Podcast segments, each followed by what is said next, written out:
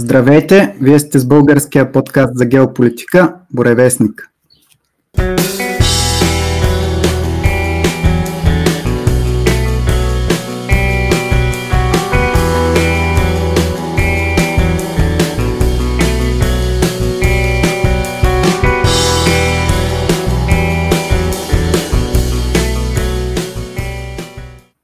Днес темата, която ще обсъдим с нашите гости е световната економика и процесите в нея, както и се надяваме да, да помогнем на нашите слушатели да придобият някои по-общи познания по въпроса, защото по новините виждаме всеки ден.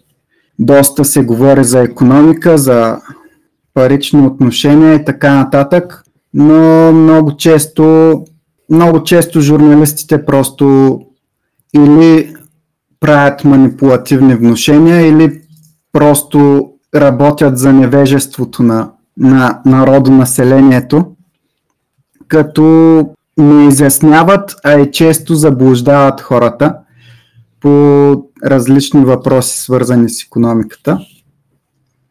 И се надяваме ние да бъдем полезни на слушателите да придобият повече яснота по тези въпроси. За целта сме поканили един специалист в тази област на економиката и финансите, който ще говори под псевдонима Куката. А с мен също така са и Митко Бозов, с когото сме записали няколко броя по економически теми, които можете да намерите и слушате, както и Дани, с който от самото начало записваме Боревестник. Здравейте, момчета! Здравей, Владо! Аз Благодаря. предлагах на Владо нали, да бъде а, името на този брой а, идващата буря, настъпващата буря, но преценихме да не бъдем толкова апокалиптични, все пак. Но... Да, но да дам думата на куката да се представя с няколко изречения. На мен ми допада идеята на заглавие на колегата, защото всъщност аз а, съм си подготвил записки също за някакви относително лоши неща, които са се случвали в миналото. И не съм планирал да си говорим за колко бъдеще ни чака и така нататък. Аз съм а, завършил а, финанси, всъщност магистратура, а, преди нея бакалавър в УНСС, така че не очаквайте някакви велики изказвания по темите, но се старая горе-долу да следя активно новините, свързани с економика и финанси, защото ми е интересно, не друго. Преди съм правил подкаст с а, един друг от а, който пак се представя по този начин, но той беше съвсем малък и кратък. Може би беше 5-6 епизода. Така че професионално а, работя в а, международна компания с американски происход, която общо взето държи се като това, което обичаме да наричаме глобо хомо. Не е напълно и агресивно глобо хомо, но прилича на него. Ясно. Само, извинявай, че те, ако те прекъсвам, нещо да не забравя да добавя към това, което а, ти каза, Влад, относно журналистите нали, нека да не хвърляме као и пепо по хората, защото голяма част от случаите си те първо не разбират от економика, второ а, нали, са силно притиснати от заплати, финансови фактори, политическа коректност. Така че, нали, това, че те го ни заблуждават, много често самите те не го разбират, тъй като самите те са заблудени. Както голяма част от а, дори обществените сфери, много хора от обществените сфери. Аз лично съм общувал с журналисти и сериозни журналисти, които ми казват, нали, ви се, аз не разбирам откровенно. И второ, вика, дори преди да ми кажеш нещо, нали, ако не е в линията на това, което иска да представи телевизията, то просто ще бъде отрязан. Което не зависи от мен. Да. Другото важно нещо в случая е, че в повечето случаи ние ще коментираме неща, които са достигнали до нас благодарение на медиите. Сега аз не мога да отида и да проверя колко зле е в Гърция, но мога да се доверя на новинарските екипи там на Reuters и други големи медийни компании и да кажем, че те ще представят поне частично истината. Тя и да, и да е напудрена е толкова лоша, че то... Да, ти каза, че имаш Не някакъв да ти направя. по-общ план, който можеш да дадеш, тъй че да, е направо. Ами аз исках да отворя темата с а, едно встъпление, което ще отекчи всеки, който е наясно с нещата, но а, за да бъде по-структурирано в главите на хората как изглежда економиката, ние можем да я разделим на... В теорията тя се разделя на три сектора. Първичен, вторичен, третичен. Като в първичния сектор имаме ам, добив на ресурси, добив на храни, а, на суровини.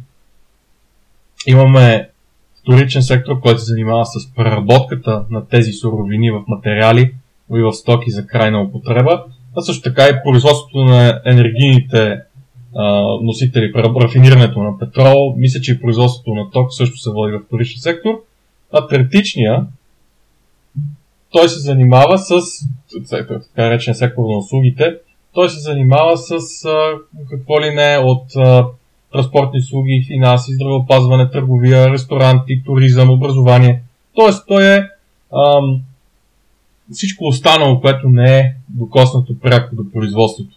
То много често освоява стоките, произведени в първичния, и вторичен сектор и по някакъв начин добавя стойност. Както а, една ножица и една машинка за постригване в ръцете на един фризьор а, стават уръдия на труда и почва да добавя стойност чрез труда си, вместо да се съсипваме сами пред огледалото, ходиме някой, който знае какво прави.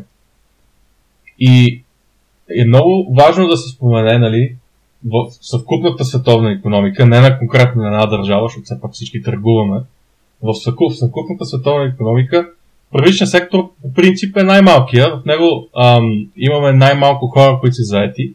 А, и също така създава не чак толкова много БВП. В вторичен сектор, в промишлеността се създават основно всички стоки, които потребяваме. А, и в него са заети около 20-25% от населението на една държава, зависимост от това колко индустриално развита е или дали при западния тип държави, където вече са постиндустриални и работят 10% или по-малко от населението. В първичния работят 1-2-3%. Там имаш много висока автоматизация, много специализирани машини, по цяло е високо ефективен. И третичния сектор работят всички останали. Всички учители, всички доктори, всички офис бачкатори, най-вероятно повечето от нас на този подкаст. Изобщо този сектор обхващат масата хора. Продуктивността му е нещо, което често бива критикувана и поставена под въпрос. Какво правят тия лададжи в офисите? Нищо не правят, нищо не произвеждат, пък взимат заплатите. И е обективна, обективна критика. А, и сега един преход. Ако разгледаме една фирма, която произвежда някаква стока, примерно Apple произвеждат iPhone, iPhone, ако се продава за 1000 долара в магазина, най-вероятно да се произведе този телефон отнема около 300-330 долара. Нещо такова ще е, около едната трета. По принцип, сега не знам конкретно iPhone колко е, но някакво съотношение такова трябва да бъде. А, и идеята тук е, че останалите две трети от стоеността му не са чиста печалба, ами общо взето, благодарение на тези разлики се осигуряват заплатите на всички нас, които работим в офисите. Което е много весело, защото а, вече можем спокойно да разглеждаме себе си като едни паразити, живеещи на гърба на индустриалните работници. Да. да. Оказва се, че ние както сме го учили капитализма, че целта винаги на една фирма ще е да бъде възможно най-ефективна, да генерира възможно най-голяма печалба, да разраства своята дейност, Оказва се, че това не е основния мерак на модерния капиталист, поне в западния свят, предполагам и не само. Ами се оказва, че за него е изключително важно и сладко, по един и по друг начин, да реализира някакви политически адженди. А, в Штатите е масово явление големите корпорации. Сега нашата не знам дали има, но по принцип големите корпорации вече наемат Chief Diversity Officer които какво са учили, какво правят, един Господ знае, създават ли ефективност в фирмата, най-вероятно създават неефективност и проблеми а, и общо взето настройват своите крайни потребители срещу себе си, особено в големи нашумели скандали, като драмата с Bud Light и транссексуалния човек, който бяха наели там да им рекламира бирите. Изобщо невероятна трагедия. Но се оказва, че ефективността не е най-важното вече, защото има грантове, има НПО-та, има неща, които се случват под масата, има правителствени поръчки, има бейлаути и най-пикантното нещо от всички тези. Имаме ам, големите фондове за управление на капитали като BlackRock и Vanguard, които са си казали, че за тях е топ приоритет, когато инвестират в една фирма, тя да изпълнява някакви критерии, които ам, са тясно свързани с а, equity, equality, inclusion и всякакви други такива измишлетини, общо взето ам, да води прогресивна адженда. Какво значи това нещо? Когато Лари Финк каже, аз ще инвестирам в тебе, ако спазваш тези тези рамки за поведение и наемаш с квоти еди колко си жени, еди колко си мъже, еди колко си сексуални младсинства, еди колко си бели, колко си черни, еди колко си лилави. Когато го направиш това, аз ще почна да инвестирам в тебе. Обаче ако не го направиш, аз няма да инвестирам в тебе. Няма да ти надувам акциите с помежду си те фирми имат около 17-18 трилиона долара, мисля, че активи, които управляват. Няма да имаш достъп до тези активи, те няма да ти надуват акцията, акцията ще изглежда зле в очите на своите шерхолдъри, на собствениците на фирмата и ще те махнат и ще сложат такъв изпълнителен директор, който ще назначи diversity officer и ще направи фирмата прогресивна. И това се случва на практика в американските компании една след друга. Масово. Значи в европейски. Тоест, според те, натиска идва от такива като BlackRock и Vanguard, а не, че самите корпорации са искали да бъдат такива, да прокарват джендър политики и т.н. Ами, аз бих предположил, че корпорациите, които чисто сърдечно прокарват джендър политика, са такива, които ам, са изградени и пълни с джендъри и тези хора просто искат да се възпроизвеждат идеологически чрез фирмата си. Те са много малко. Са, един а, производител на спирачки в а, Германия, нали, на спирачни апарати, според мен изобщо не му минава през закъла а, нали, там да а, финансира операции за смяна на половете на децата на служителите си или някакви такива неща. Той иска да направи някакво спирачен апарат, някаква накладка, да ги продаде на BMW и да забрави за всичко.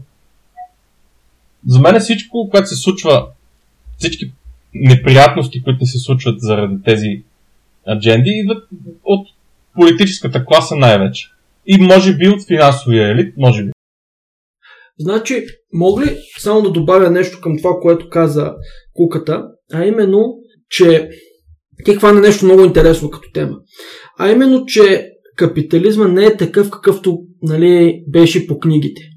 Сега, дали, аз не съм съгласен, че тези корпорации съществуват за да не правят пари. Те правят пари. Въпросът е, че в днешно време ние не виждаме капитализъм в класическия му смисъл, описан през 18-19 век. Ние виждаме корпоративен комунизъм или корпоративен социализъм. Тоест, корпорациите и а, държавата са с, сляли до такава голяма степен, че е много трудно да разделиш едното от другото. От корпорации разбираме хора, които са в позиция на почти монопол. Или ако не е монопол, то има толкова голям контрол върху пазара през толкова различни инструменти и институции, че де-факто функционират като такъв, но много добре прикрит. А, тук като примери, а, ти каза за щатите. Нека да вземем за пример Microsoft. Не знам дали знаете, в ранните си години Microsoft, Бил Гейтс е бил един от хората, които казва, вижте, сега аз правя компютри, правя софтуер, мен не ме интересува политиката. Нали? И тогава идват пред него различни сенатори и му казват, виж сега, хубаво е да започнеш да лобираш. Към няма за какво да лобирам. Аз правя хубав продукт, продавам го, хората го харесват, за какво да лобирам. Те казват, окей, не, минават и 2-3 месеца, нали, там Сената в САЩ, там вика, нали, не знам каква е цялата процедура, осъждат а, Microsoft за това, че Internet Explorer го пред, предлага нали, безплатно и съответно това означава, че той е монополист и му искат милиарди. нали, в неустойки. И тогава те разбират на къде отиват нещата. И в момента Microsoft си има в Washington DC нали, голяма сграда, има си лоби екип, спонсорира кампании на сенатори, конгресмени и всякакви други такива политически представители. Когато нали, едно от основните неща, които са искали да създадат чрез демокрацията, нали, там, бащите основатели, дори нашите тук в Европа, нали, либерали 18-19 век е нали, да отделят а, нали, економическата, политическата, съдебната власт. Нали, което става за период от 50-60 до 100 години на Запад. След това нещата се връщат в изходен вариант и то по много по-страшен начин. Така, в момента това, което ти казва за джендър политиката и джендър идеологията, което се налага, това е нали, религия. В смисъл, това е а, тук а, нали, не става въпрос за либерализъм, тук не става въпрос вече за човешки права. Защото ако видим а, исторически, като статистика в САЩ, където се е събирала такава статистика, между 2 и 3% от хората с различна сексуална ориентация, а така наречените кросдресери, както са ги наричали по-късно тран, травестити или трансджендери, нали, те са били още по-малко. Сега, за последните 10 години броя на хомосексуалните хора или хората с различна сексуална ориентация в САЩ достига 30%. Нали, за 10 години няма как 10 пъти да се увеличи броя на хората с различна сексуална ориентация и това не е защото, както те твърдат, те са били репресирани. Нали, тук става ясно, че говорим не просто за корпоративна политика економическа, а за държавна такава. Напомням, никога в историята на Съединените щати, никога в, а, на американски административни сгради, политически, примерно там Висшия съд в щатите, посолства, Белия дом и така нататък, не е висял заедно с американския флаг, друг флаг. Сега виси гейския флаг. Нали, те казват ми, те са били опресирано младсинство и ние в момента това го правим като реверанс към тях. Добре, по същата логика, според мен, трябва на американските посолства да има флагът на нацията на Вахо, които също са опресирано младсинство в САЩ, почти избити от американското федерално правителство и в момента са по-малко от там 0.3% от населението. Тоест, това, което в момента се използва, економиката се използва като бухалка, буквално, в, ръце, в ръцете на един елит, а, то не подлежи на нормалната економическа логика. Тоест, както каза ти, ако ти си производител на спирачки в Германия, тебе те интересува да я произвеждаш по-ефтино, да продаваш по-скъпо и да нямаш проблеми с служителите с профсъюзите. Какво общо има това? Дали хората вътре са хомосексуални жени, мъже? Нали, това няма никакво значение за теб. А, интересен е факт.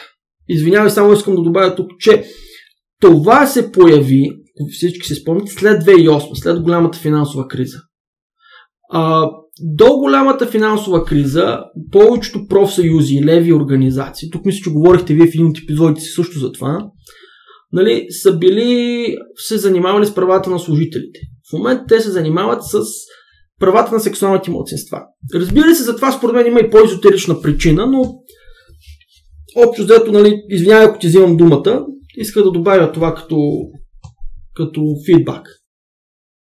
Това веднага ме напомня на нещо, което го бях пропуснал в моите записки, а именно Occupy Wall Street движението, което започна с а, абсолютно брутално агресивен наратив срещу банките, които бяха усрали пейзажа, защото те стояха, заедно с политическата класа, която го беше позволила, те стояха в основата на проблема тогава, обратно и на сегашните проблеми, но м- протеста беше много добре насочен. Много хубаво тръгна, агресивно тръгна, а, направиха хубави бели в началото и изведнъж аз тогава следях Питър Шиф, той ходеше с едни микрофони и викаше дебатирайте с мене, дебатирайте с мене и, и насъскваше хората също против банковия елит. А, и изведнъж се появи една клика от а, хора, които сега осъзнавам, че са били хора с шарени коси, а, едно момиче, което се представяше като кетчуп, тя не си разкри самоличността, каза, че се, така се идентифицира, и няколко нейни самишленици от а, избран происход, така да го кажем, които общо взето дерелираха целият диспут, който се водеше тогава, как трябва да бъдат наказани банките, а, и насочи по-скоро протеста към търсене на някакъв вид equity. Появиха се тези jazz hands, където махат с ръчички във въздуха, вместо да пляскат, за да не се тригърват. И всякакви други такива простоти. Ако искате, като свърши подкаста, ще ви намеря интервютата. Те даже, това е много смешно, бяха ги пуснали при този Стивен Ковърт или някой от тия нощите им комедианти. Той водеше интервюто, толкова беше налепо. Може да си помислиш, че това е някакъв скетч или нещо такова, но не. Това си бяха не знам и аз как избраните лидери на, на движението. И съответно то не постигна абсолютно нищо от този момент нататък. Аз съм чел, че просто са били инфилтрирани от службите и всичко е пратено по дяволите. Значи, вижте хора, когато ние говорим за тези институции, тези банки, тези капитали, ти спомена BlackRock. А, BlackRock, нали, може би ти знаеш по-добре от мен какво им е портфолиото. Те имат а, като контрол на активи портфолио, което е примерно може би една пета или една четвърт от а, световната економика. Нали, тук говорим за власт по-голяма от тази на американския президент. Тук говорим за власт по-голяма от тази на ООН, ако въобще прием, че ООН има някаква власт, а не е просто, нали, така. Пунтамара. Да, казвам на народен език не може, колкото и голям идеалист да си, колкото и силен като човек си, ти тръгваш срещу една институция, която може би от, може би от римско време не е възниквала толкова силна глобална институция. Економически и разбира се политически. И е много трудно да разграничим къде е политиката и къде е економиката в случая. Кой на кого служи.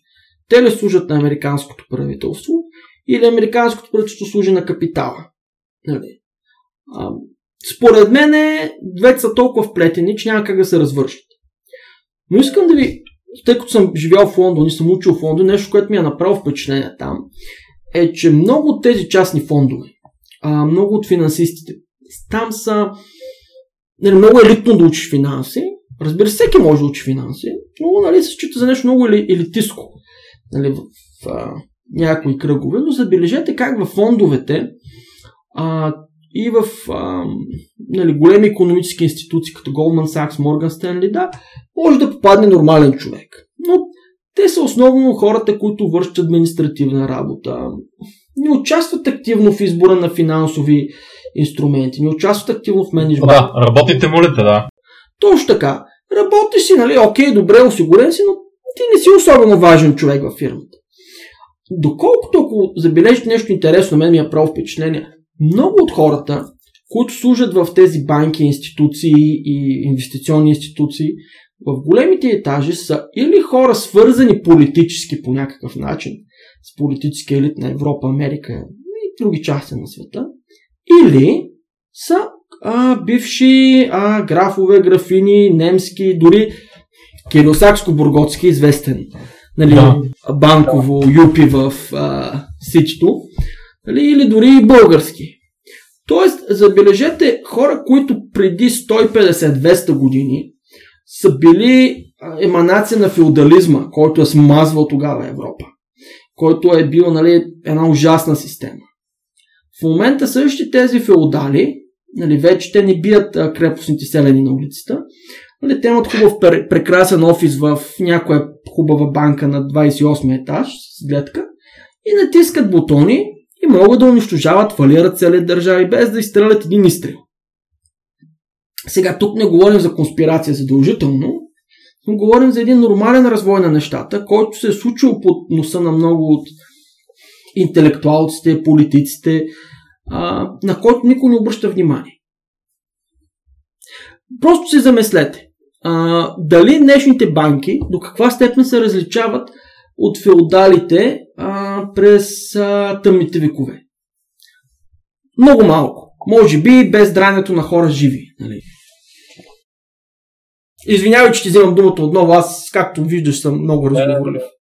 Това, това ме накарава да се замисля аз, защото аз имам един началник на две-три нива над мене, който е някакъв а, такъв а, рицар на короната. Да, да, да, да. А, ама яко, смисъл... ама смисъл гола вода е, нали? Обаче коли и беси. Значи, човек, аз съм виждал в големи корпорации хора, които взимат менеджерски решения, които са завършили история на изкуствата, теория на музиката, нали, а, социология, ан, социална антропология на африканските народи в Конго. Край. Да, по принцип, за да разбираш от пари, не е нужно да си учил финанси. В никакъв случай. В смисъл, има много богати хора. Дори прино можем да видим някой цигански барон, има много пари, разбира от пари, но е завършил трети клас. Нали? Не е нужно да имаш високо образование, но е нужно да може да боравиш с основни понятия. Но явно за някои хора не е нужно ти да боравиш с основни понятия, ами, нали, за да имаш позиция в банковия или финансовия свят, твоя происход играе голяма роля. Но вместо да се адресира този проблем, че всъщност ние живеем в една псевдомеритокрация, се казва, вижте, в а, тази банка, или примерно не в тази банка, примерно в тази институция, каквато да е тази частна държавна НПО, има примерно само един цветнокош и само един хомосексуалист. Открито. Сега трябва да имате 30% хомосексуалисти, 40% цветнокожи, а, един бял за цвят, нали? И, а, и поне двама-трима травестити. Смисъл, какво е това нещо? Беле не е за цвят, беле е за да работи. Да, беле е за да работи, точно така. Сега, аз си задавам въпроса, нали? А, как се прави проверката за това дали ти си хомосексуалист или си сменил пол? Да, не искам да знам. Не искам. Така, защото реално погледнато аз съм, смятам, че мога да твърда, че аз съм бил жена, но вече съм мъж. Законно. В смисъл, откъде могат да знаете, че аз не съм бил жена. Замислил съм се на тази тема със сигурност, защото преди известно време беше станала една драма в, а, при мен, в моята фирма. Ставаше въпрос за една хубава позиция, която изискваше определени технически умения, определено образование, нали? И беше с доста сериозни изисквания, така да го кажем, трудни за покриване, с идеята да се пусне нали, на вътрешните кандидати първо и след това да се изнесе на външните.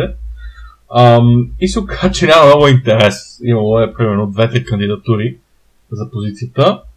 И в следващия момент се разбира от а, а, недомлъвка на управленския състав, се разбира, че са намерили много добър кандидат за позицията, обаче понеже е българин, а, без нестандартни а, сексуални ориентации или етнически принадлежности, а, той не запълва а, квотите за разнообразие и тази позиция трябва да бъде предложена преди това на поне три сексуални или етнически младсинства или жени. И ам, понеже пък хората много чакат да дойде експерта и да запълни работното място и дават зор, а отгоре ги спират. И се беше случила малка драма и ескалации по темата.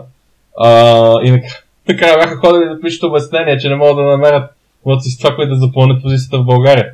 Беше станал абсолютен цирк. А, и това не е първият път, в който се случва, това, в който се случва подобно нещо в нашата фирма. Има още два пъти, за които си спомням. Единия път а, бяха напънали жестоко да се наемат младсинства в а, един от а, отделите и те бяха отишли и бяха наели трима чехи. И американците като разбраха, защото чехите пристигат в България, нали, без рускоси на оки, и американците какво се случва тук? Те са по-бели от масата екипи в България, какво става? И, и, и така, те са етническо младсинство, това са чехи. И американците викат, леле, вика следващия път трябва да са религиозни младсинства и те отидаха да наеха помаци. От, от Родоп, от, пак дойдоха бели руси и американците казаха, е това не може да е истина. това не може да е истина. Те нашите буквално ги изпързаляха по всички възможни релси. Аз съм се смял през сълзи на това. Помаците, аз спомням като цъфнаха помаците в офиса, право си викам, американците са безнели. Значи, а, това е много интересно а, с а, diversity, защото реално погледнато, извинявай, аз съм финансов историк по принцип, не съм а, дали социален историк, не съм и економист. А, като финансов историк и като историк, всъщност съм чел доста относно славя... панславизма, малко хора говорят за панславизма, панславизма, нали всички в България си мислят, че е руска идеология, не тя е чешка идеология, която възниква 1848 по време на големите либерални бунтове в Европа. И всъщност панславизма възниква като идеология на чехи, поляци, харвати, сърби и други народи, опресирани в Австро-Унгария и в Германия, като обща кауза за освобождаване на славянските народи, които славянски народи, освен Русия тогава, са били под чужда имперска власт, езикът им е бил репресиран, нали, говорим за чехите, словаците и поляците в Германия, а, в Германия и Австро-Унгария, харватите в Австро-Унгария и сърбите и българите тук в Османската империя. Нали. И всъщност славяните са били исторически отвличани масово в, а, от нали, Османската империя. Или като домашни прислузнички, или като нали, сексуални роби и така нататък.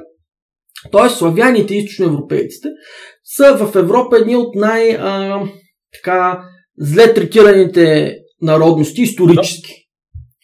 А, нали, славяните са били считани нали, за унтерменшите, както от Хитлер, така и от много западни мислители тогава.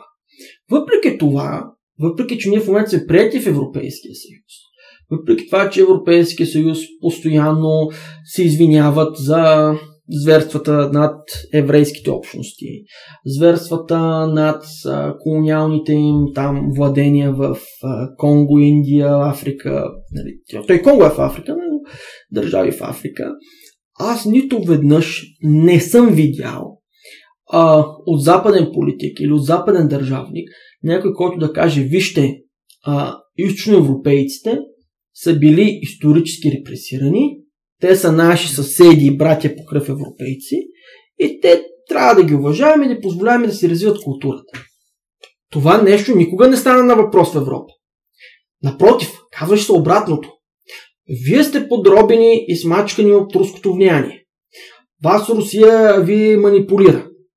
Така, факт е, че нали, Източна Европа е била под военно влияние на болшевизма. Нали. Болшевизъм не е имал много в Източна Европа нали, той е привнесен, това не означава, че ние не сме били от най-така зле третираните малцинства. И аз не разбирам защо няма квоти във всички институции европейски за славофони. Много ми е интересно. По, по въпроса с репресирането на славяните или на източноевропейците, сещам се за някакви интересни случки. Имам един приятел, който доскоро живееше в Германия там продължават да живеят малкият му брат и майка му. И малкият му брат е в училищна възраст. И го бяха почнали, бяха почнали да го тормозят, а, да го убият в училище, защото събрали там а, трочета и други такива пришелци. И се го нарочили, защото е едно от малкото светлокожи деца в класа и са го понатупали няколко пъти, при което нали, брат му се беше ядосвал, беше говорил с училище, с полиция, с не знам с какво. Без резултат, разбира се. И естествено, като по холивудските филми, беше отишъл и беше научил брат си как да се защитава. Нали? Не говорим за кетчмания, но го беше научил как може поне малко да се да, да връща като го бият и той да удря. А, и резултатът от това нещо беше, че при следващия опит да го набият, бяха го набили, но той беше понатупал хубаво двама-трима. И го бяха извикали брат му, защото брат му беше тогава, т.е. бяха извикали моя човек в Германия, да дава обяснение, защото той също време беше и член на АФД. Беше казан, защото вече не е казал, тя е ционизирана отвътре, това е ужас вътре, но както и да е. Нали, всяко, всяко събиране в клуба им става въпрос за Израел. Това няма как да е нормално. Има някой, който покарва адженда и в тази партия. Така както и да е. бяха го извикали да се обяснява защо брат му е крайен расист и бие младсинствата, някакви такива глупости. Следващата драма беше когато а, на някакъв прайд ден всички вееха джендър знаменцето. А, неговия брат а, беше отишъл с българско знаме в училище и беше станало голяма драма автоматично. Пак го бяха викали да се обяснява нали, какви екстремистски а, наклонности насажда той в малкото си братче и така нататък. Изобщо, като съм имал контакт с западняци, особено с не особено начетени такива, те са си на мнението, че източноевропейците са абсолютно солидарни в колонизацията на света и съответно също носят поравно с останалата част от Европа вината от колониалната опресия и всички гадости, които се натрупали тогава като лоша карма. И съответно могат да бъдат използвани също като изкупителни жертви, както се използват германците за всичко. Много неприятно. И ам, още по-неприятното е, че този начин на мислене се придава а, и на всички младсинства, които живеят на Запад, в Америка и в Европа, а също така се предава и на населението извън континента. Имало е случаи, където ам, някакъв африканец беше останал с някакво много брутално впечатление, че тук сме някакви тегави поробители и съответно вика нямам Ставаше въпрос за някаква трагедия, мисля, че за някакво наводнение в България и беше казал, да, те са били колонизатори европейски, съответно, нали, как да име, нека се наводнят и да умират. Това са някакви много неприятни такива усещания, които се натрупват в а, популациите по света, просто защото има някакво неразбиране кой какво е правил преди 200 години а, и всички стават под общ знаменател. Ние може тук да сме се гърчили под османското иго и в същото време а, уния да са колонизирали там а, Африка и Индия и Южна Америка, но очевидно сме наравно в а, а, бремето бяла вина. Не мога да, да доста абсурдно. Да, и, и, и имало е случай, веднъж бях командировка в Германия, в старата ми фирма, ам, и, и беше, ем, имаше една холандка, която беше полубяла, получерна, беше от смесен брак, и беше изключително антибяло настроена, въпреки че е наполовина бяла. Е, вие сте го сте опресвали колонизатори, не знам си какво включително на източно европейските. Нали? Имахме разговор на тази тема, кажи ми как точно ние сме. Ами, propagation, казва тя. Аз не знам какво значи тая дума точно. Може би, понеже някой е брал памук в Северна Америка, а ние сме носили памучни дрехи и не знам, в смисъл. А, а, всъщност за памука в Северна Америка, това, извинявай, че прекъсвам мисълта ти, това ми е много любима тема, защото когато в Северна Америка избухва а, гражданската война за освобождението на цветнокожите малцинства, която война, между другото, се води от бели хора срещу бели хора. Да. Така, а, нали, всички знаем, че голяма част от търговците на роби са принадлежали към определена етно-религиозна група, която ние не можем да назовем. Просто изгорено в архивите. А, нали, а, като изключвам това нещо, тъй като в Европа има недостиг на памук, а, целият памук започва да идва от Османската империя, между другото. От Египет. Тогава Османската империя, по време на войната в, ща, Штатите, нали, успява да направи така много пари да се задържи, защото включително и българските търговци започват да нали, преработват части от памука. И тук също е растял памук, но по-малко. Общо взето, тъй като Османската империя климат е бил по-мек, а, за един кратък период от там 3-4 години, докато се води войната, ние сме станали най-големите нали, саплайери, нали, доставчици на памук в Западна Европа, а когато Османската империя не може да изплати част от займите си, а, тъй като това е моята тема, в която аз съм работил, а, английските банки казват ми, хубаво, сега не може да си платите данъците, почваме да ви събираме овцете и си ги взимаме за Англия. Нали, това е много упростено. А, разбира се, в овцевътството всички знаем кой бил, кои са били на Балканите основните овцевътци сме били българи, каракачани, още няколко по и властите в Гърция. Т.е. много от а, местните, включително и български чурбаджи, реално погледнато, а, плащат заема на Османската империя. Нали? И всички тези овце, всичкият то капитал отива в Англия, което е реално колониално разграбване. Да. Така че ние сме били много по-колониално разграбени от Запада, отколкото а, други по-цветно изглеждащи етноси.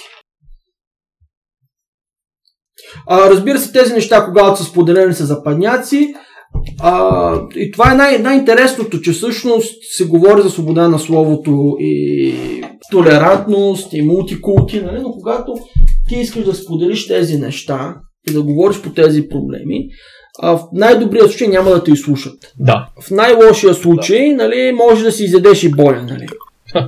Okay. Но това е, за жалост, това, че ние станахме част от това общество, не можем да виним никой друг, но нашите родители, които пред 30 години са скачали по площадите, опиянени от идеята, ще ще носят а, джин, джинси леви, ще ядат банани и шоколади киндер И може би, може би ще имат жизнен стандарт на немците. Сега нямаме немски жизнен стандарт. Ядем банани, ядем яйца киндер, нали, ният ни забити, обаче не можем си позволим за болекари. Така че, нали,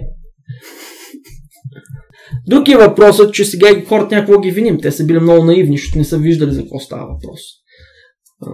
са били много подлъгани от това, което са виждали по телевизията и по медиите. Нали? Докато ние имаме поне на теория възможността да мислим свободно. Дали това е така? Аз лично не знам за теб, нали? не знам за други хора. Ние тук с много гостуващи, включително и Дахер, мисля и с тебе, нали, сме общували с а, софийски либерали, нали?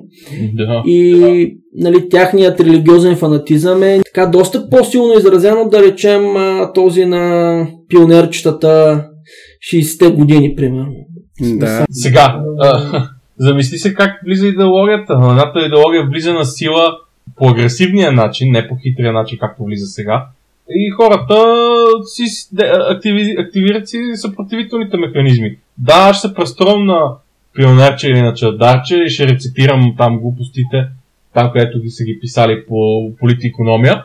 Ама в крайна сметка не възприемам тази идеология като моя и в момента в който престана да ме налагат, аз ще я забравя. Нали? Това са неща вкарани на сила, които излизат веднага, а пък тия неща не са вкарани на сила.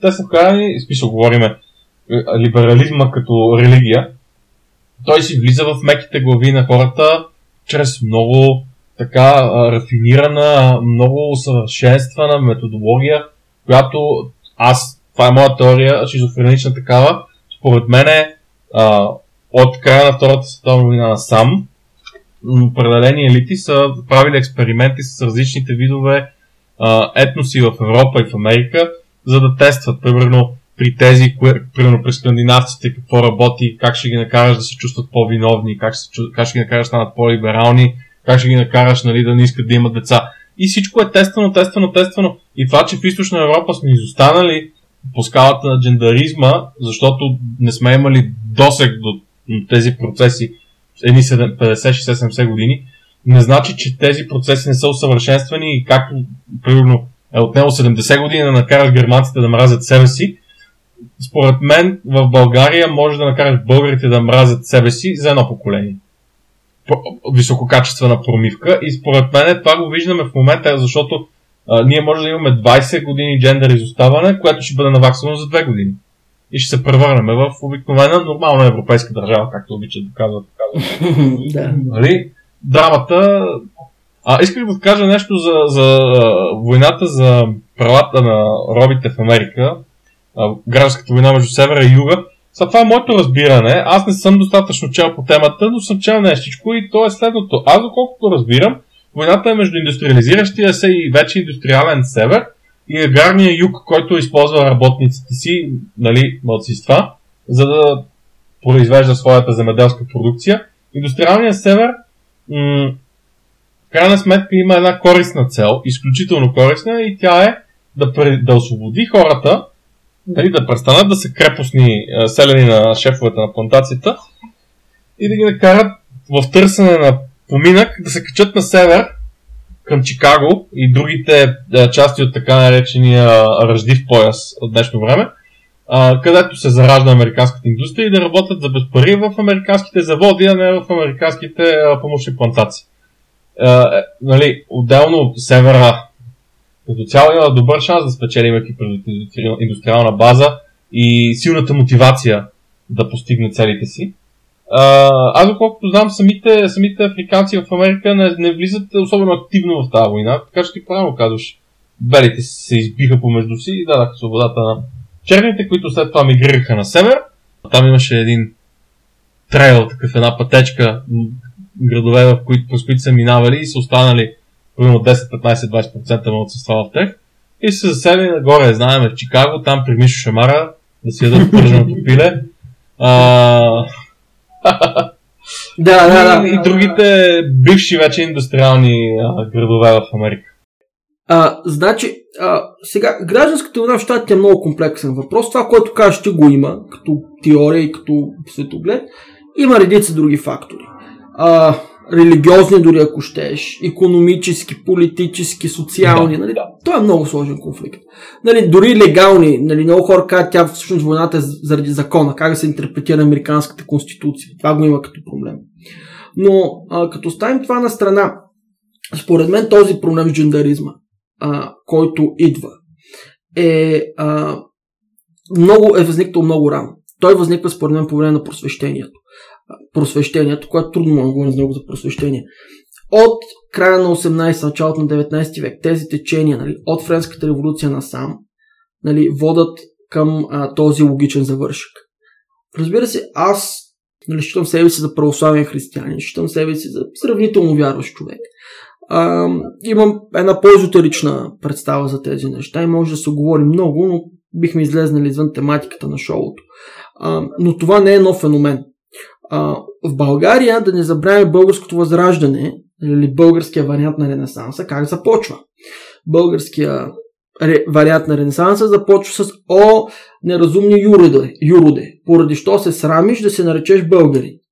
Тоест, още тогава българите са имали комплекс, нали, са се гърчели в повечето случаи а, в този период. И започва, между другото, от Светогорски монах, който пише историческа книга, нали, обикаля България от село на село, по стара апостолска християнска традиция и нали, чете светска книга за историята на българите. Тоест нищо общо с а, извратенотията, нали, която наблюдаваме на Запад. По това време, имайте преди, че Френската революция обезглавява една голяма част от населението си. Всички, за жалост, в училище е премахнато от учебния план криво разбраната цивилизация като произведение. А, никой не ми казва защо е премахнат. Значи той е премахнат 90-те години, когато България се опитва да се европеизира отново, да се реевропеизира.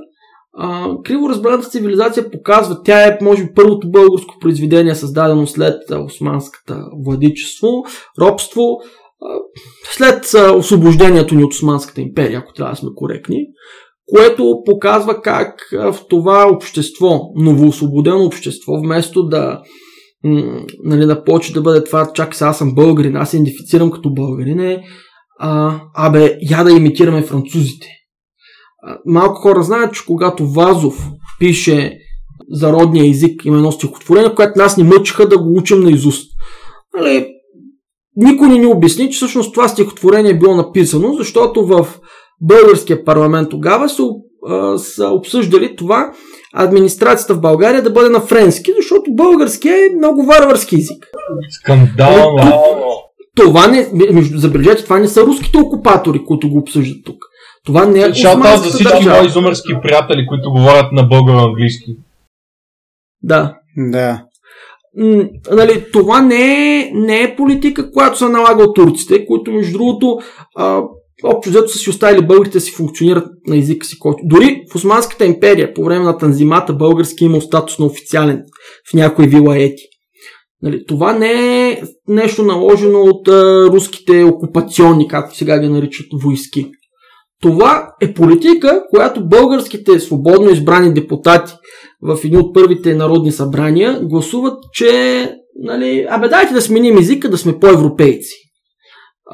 Българин има тежко насъден комплекс, това, че той не е европеец.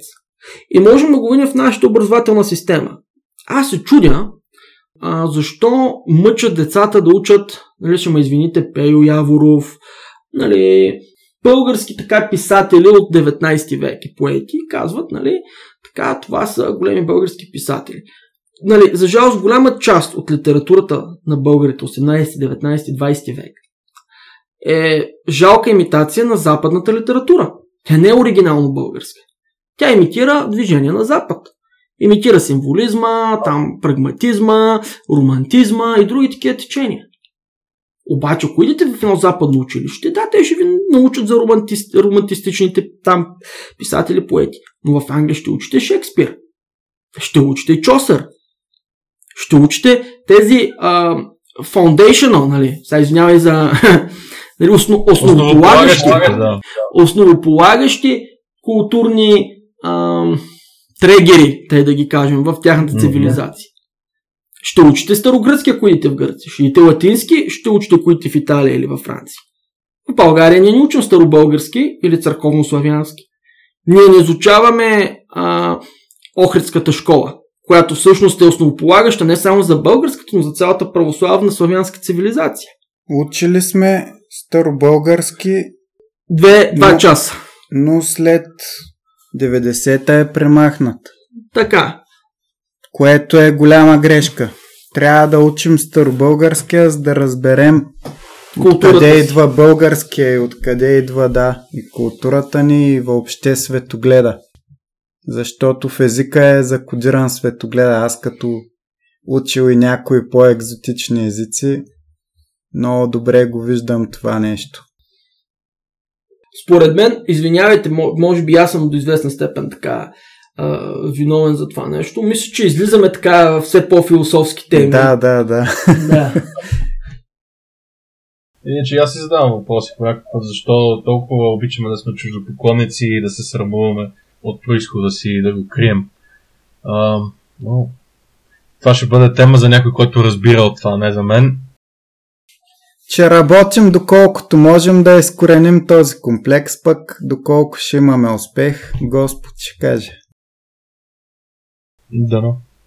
Дано да имаме успех, защото да, толкова често да... Ето сега днес са в, в, в работния чат някой е пуснал снимка на Динко как турмози някакъв човек, който се представя, че е инвалид. И а, коментар отдолу веднага, ах, а, кога ще бъде канцелиран този Ганю. Нали?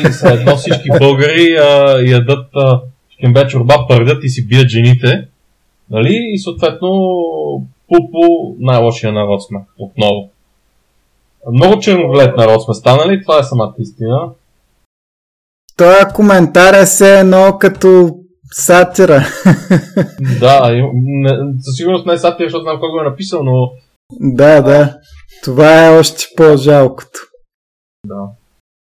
Че те, аз наистина някои коментари във Фейсбук на такива либерали български, аз известно време се чуя дали този човек просто си прави гавра с либералната идеология на която такива като нас бихме се посмели, или наистина ги вярват тия неща? Да. Но забелязвате ли колко хитро не се убива вниманието? Примерно, ето сега ние сме пример конкретно. Ние трябва да говорим, че има, така да кажем, економическа репресия на голяма част от световното население, но нали, сме заблудени от това, че най-големият ни проблем са някакви сексуални девианти. Реално, сексуалните девианти не са ми приятни, че съществуват, но нали, мога да го приема. Но това, че нашите а, къщи, собственост, работа, банкови сметки са контролирани отвън и могат всеки един момент да ни бъдат отнети, това е големия проблем. Да, и във връзка с те наречените сексуални девианти, те самите не са ни проблем. Проблема е той, което правят властимащите, като не говоря само за политическата и за економическата власт, за да не натрапват тези неща като нещо нормално и в крайна сметка целта е да се промият мозъците на децата. Мене това е което най-много ме мотивира да се боря срещу тази проказа. Не знам дали сте запознати, като говорим за банки. А, в момента малко по малко това, нали, западняците, бидики, нали, а, шуговито казвам рептили, а, или по-скоро не западняците, а така западния елит. Нали, а, не вярвам, че наистина са рептили, но нали, харесва ми този термин. А започват малко по малко да налагат а, канцелиране на банкови услуги на хората. Тоест, да. в момента в Англия кешът почти изчезва от употреба а, и ти трябва да имаш банкова сметка. Но твоята банкова сметка има право банката за това, че заподозрява, че ти си, примерно, да работиш за чужди агенти, че си чужд агент, че си а, наркодилър и така нататък. Има право да ти спре банковите услуги и да ти го откаже. Нали? Т.е. да ти запорира сметката. В днешно време, както знаете, това означава буквално да ти вземат всичките пари, да ги конфискуват заради политическите идеи или принадлежност. Или дори реплика, която просто си казал без да ги вярваш тия неща.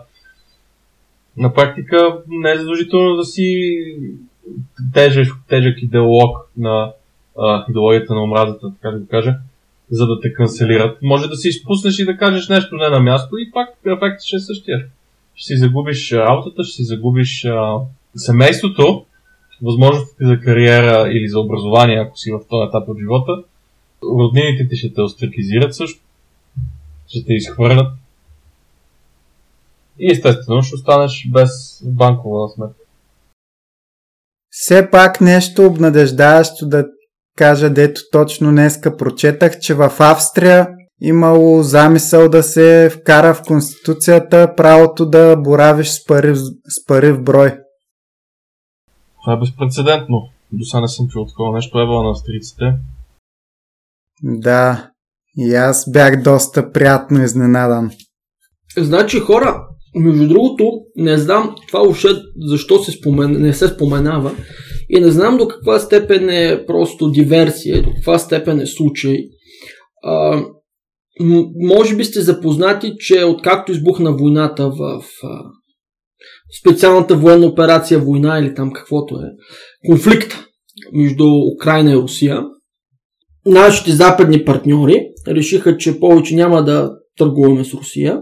Нали, въпреки, че точно те години наред ни говориха колко хубаво нещо е глобализацията, търговията.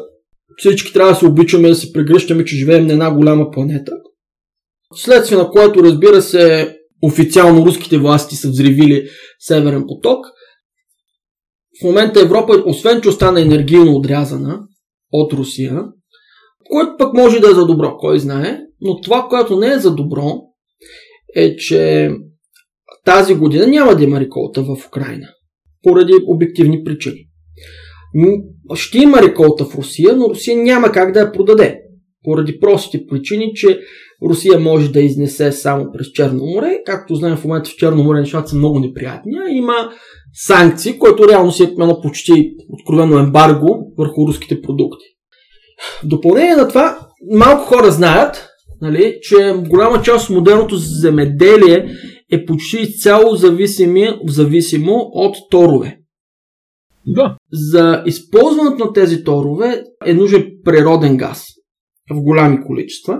Нали, метан и така нататък, нали, не мога химията да я обясна точно как се случва. А, Китай също зависи от торове. Много. Всъщност Китай е една от причините в момента да поддържа толкова голямо население, че храната е свръхсубсидирана от торове. Мисля, че си голям нетен вносител също. Точно така. Не произвежда толкова, колкото им трябва и в нас. Точно така.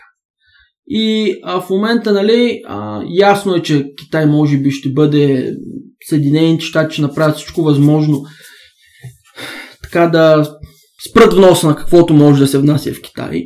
Той е Китай, между другото, военно обграден почти по море. А, дори Лаос и Камбоджа и Виетнам, колкото и странно да звучи в момента са американски съюзници. Да, Тоест... американците се кефат на американците, не знам защо, но предполагам, не им е харесало след война, войната Виетнам, как Китай са ги нападнали. Ами, ви сега, нали, както са казвали старите английски рептили, нали, няма вечни приятели, няма вечни врагове, има вечни интереси. Така, нали, да. Което не е точно така, но, нали, да го приемем. Тоест, в момента, в идната година, има възможност, дано да не се случи, да настане голяма липса на храни. И Европа има така доста събрани резерви, надявам се. Америка също има резерви. Южна Америка ще се оправи. Бразилия и Аржентина, нали, може да не, да не цъфтят, но там винаги ще има хората, няма да останат гладни. Какво правим обаче с Африка и Близкия изток и до голяма степен Индия, които са изцяло зависими на торове? Русия, тя може да си произвежда торове сама, доколкото може. Китай ще внася газ от Русия, както всички знаем, т.е. Китай ще успее горе-долу да казано на народен език да вържи двата края. Какво правим с всички, когато всичките съседи под Европа и източно от Европа умират от глад?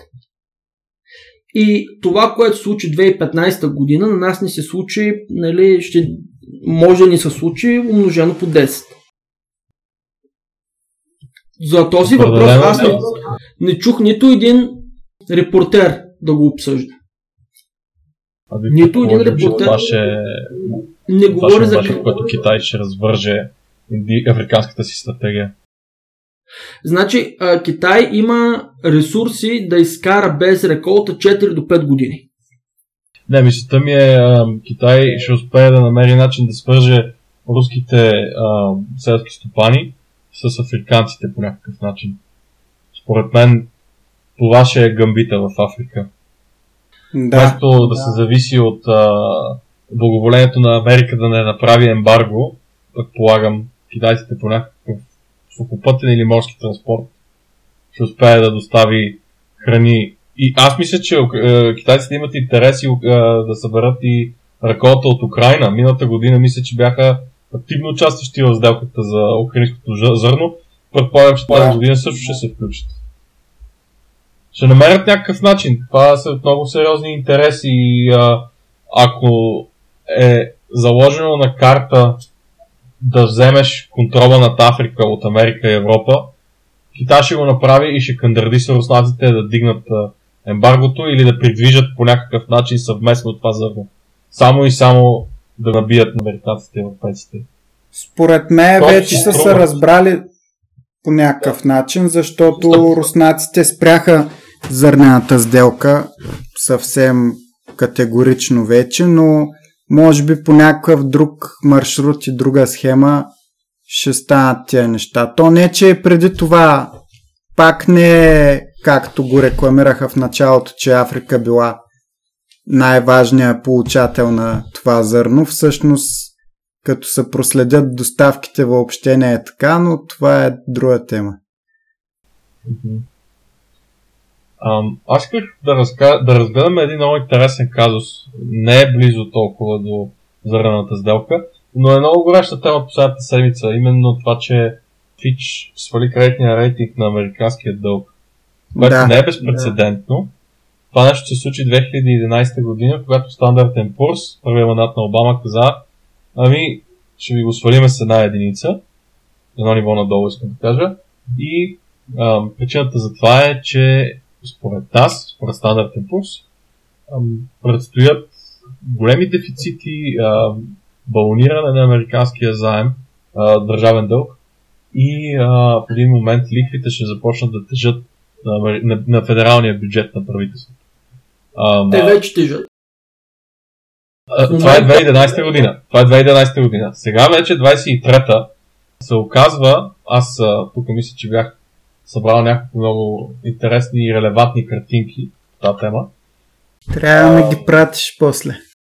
Сега аз ще ги пусна в а, Боревестник в чата Добре. а, и ще ги коментираме една по една, понеже са горещи картинки. Източниците са изцяло Американско федерално правителство. .gov вебсайтове са това. Първата картинка, която съм а, изпратил е за бюджета по фискална година на Съединените щати и съм ви подчертал да погледнете как този дефицит, който те прогнозират от 22 до 33 година се планира или се прогнозира да нараства от 3,6% от БВП до 6,9% от БВП или като стойност от 1,3 трилиона до 2,7 трилиона. Това е сериозно увеличение. Говорим за нещо от порядъка на два пъти увеличение. Като стойност малко-малко от два пъти като процент. Това е доста неприятен дефицит. Тази година американците го дават да направят дефицита 1,39 трилиона, което е така плашещо, според мене. Колко го дава? 5%, 5 и нещо. Реално дефицита, който... Той какво е? Какво е дефицит? Дефицита са пари, приходи, а, разходи на държавния бюджет, за които няма съответно събрани приходи от данъци. Той се финансира изцяло с заеми. С други думи, правителството, за да похарчи тези 1,4 трилиона, трябва да изтегли 1,4 трилиона допълнителни заеми. Гордо. И резултата от това нещо, каква логика, какъв извод може да си направиме, когато економиката на Америка тази година ще нарасне с 2% и половина, нещо такова, а те ще изтеглят около 5% от БВП като заеми, а самото БВП какво е? Държавните разходи са БВП. Те ще изтеглят толкова много заеми, че ще и, и, и няма да успеят да генерират достатъчно растеж, да покрият тези заеми. Нещо ужасяващо се случва там в момента. И съответно те са прогнозирали, забележете долу дясно, че към, 20, към 33-та година държавният дълг на Америка ще е 46 трилиона. Съответно, дефицитите, а, смисъл, дефицитите ще са по 3 трилиона на година тогава. Това са неща, които са тотално извън контрол. А, още повече излизат извън контрол, като се замислиме, че вдигащите се лихви, които се вдигнаха заради инфлацията, за да бъде вкарана тя под контрол, тези дигащи се лихви на практика поскъпяват този дълг. Това значи, че всяка следваща година американското правителство ще плаща повече и повече и повече лихви, защото то какво прави? Като падежира един дълг, той стегля нов, с който да рефинансира стария, при нови лихвени условия. И сега ще изтекат заеми изтеглени на 1-2-3% лихви и ще почнат да теглят заеми на 4-5-6% лихви. Особено с, ако друг също им намали кредитния рейтинг, със сигурност това ще се отрази негативно. Една картинка ви изпращам от Bloomberg, която е американски правителствени плащания по лихви. И казват, че държавните разходи за лихви наближават за годишна база 1 трилион долара. Това значи, че все по-малка част от държавния бюджет ще отива за социални помощи и за война и все повече за плащане на лихви, не за погасяване на заеми, никой не говори за плащане на главните, само на лихви. Това е доста плашещо. Доста плашещо. И реално американците вече се появява на хоризонта като възможност да влязат в гръцки сценарии на дългова спирала, където за да платиш а, текущите заеми трябва да изтеглиш нови заеми, а, само за да платиш лихвите трябва да изтеглиш толкова много нови заеми, че следващата година, като трябва да платиш лихва и на тези нови заеми, трябва да изтеглиш абсурдни количества нови заеми. И това става все по-неконтролируемо. В един момент, предполагам, ще се стигне или до някакъв фалит, поне частичен, или до радикално разрешаване на проблема от порядъка на приватизация. Аз не знам какви държавни активи могат да приватизират американците. Сещам се за един щат така, който потенциално може да бъде продаден. А, и до там. Може би имат неща в енергетиката, които не са атрактивни, но може би тръгват наистина към просешката тояга. Благодаря. Значи, искам само да добавя към това, което ти казваш. Нали, този проблем с американския дълг, той си е на повече от 50 години. Още от Бретън Улц, както пада Бретън Улц съглашението. Нали, от Бретън Улц насам е ясно какво се случва с американския дълг. Но това беше поддържано от силната американска армия и това, че Америка общо взето налагаше на всички, основно през Саудитска Арабия, да се търгуват с американски долари. Тоест Саудитска Арабия като най-голем износител на петрол, като удареше на масата и каже, аз ще търгуват с американски долари, почти всички следваха тази логика. От 95% сигурно световната търговия между държавите, нали, изключваме Европейски съюз, се извършваше в американски долари. Общо взето Америка си изнасяше инфлацията. Изнасяше си проблемите. Да. Тоест, а, нали, ако преди Бретън Удс златото беше това, което държеше парите, сега са американските подводници, самолетоносачи и автомати. Сега, интересно беше, че еврото, когато възникна, то много бързо можеше да стане така заместител на американския дълг, но забележи всички нали, рейтингови агенции са в Штатите. Смисъл, как няма една рейтингова агенция, която да е в Европа, в Китай и а, тя да има медийна сила или някой да я взима в предвид? Защо всички са в Штатите? Всички знаем колко реални са рейтинговите агенции, как всъщност те участваха в големия балон 2008 година, който се взриви. Нали, всички знаем колко може да им са вярно. Така че това, което казват според мен официално рейтинговите агенции е само върха на айсберга. Тъй като вече ще стане много унизително и това да не признаят. Както в момента така се прикрива ужасно безработица в щатите. Или се нали, прикрива хаузинг крайз, нали, жилищната криза. Да, в, да. Другото нещо, което е, че до сега те не са имали такъв период на абсолютно безконтролно правителство харчене, харчене на държавни пари и толкова бързо задлъжняване. последния път, когато Америка са имали такива нива на държавния дълг, са били след края на Втората световна война и те са свързани с самата война, тези заеми, и съответно са разплатени относително бързо след войната, защото Америка като победител, ходещ и бесещ, наслаждавайки се на най-големия економически бум в последните си 50 години от историята, на практика успява да си върне задълженията, но ми се струва, че Америка тогава не е Америка днес и да, за да изплатят тези 32-3 трилиона, които държат до момента и 46-те, които предстои да, да дължат след 10 години, няма да им е по силите, нито по вкуса, защото за да се платят такива разходи, такива задължения, трябва да свиеме коланите. А за да свиеме коланите, трябва населението да е съгласно на това нещо, да има по-малко пари за образование, по-малко пари за здравеопазване и така нататък, да е по-лоша инфраструктурата и от спестените пари да се издължат да се издължи федералното правителство. Само да ти напомна, че в Америка няма нали, здравеопазване държавно, то е минимално. Да. Има Social Security, където е там за пенсионерите някакви... Да. Те са толкова символични, yeah, че те може би са по-малко от 0.1%. Не, може би 0.5%. Не, Social Security е много дебел бюджет. То е, дават го, че ще бъде 2,4 трилиона 33-та, в момента го дават да е трилиони 300. Social Security, в смисъл дебел бюджет. Чакай да погледна. А, виж, в Бървестник чата съм го пратил. Значи имаш а, разходната част, задължителна, нали, не дискреционна. Имаш а, Social Security-то, което е 1,3. Програми свързани с здравеопазване 1,5, от които е Medicare и Medicaid 1,5 и 820 милиарда. И после имаш други, които Бог знае какво значи други. Около 1 трилион други разходи има. И след това нали, са ти дискреционните, които са ти военни и невоенни.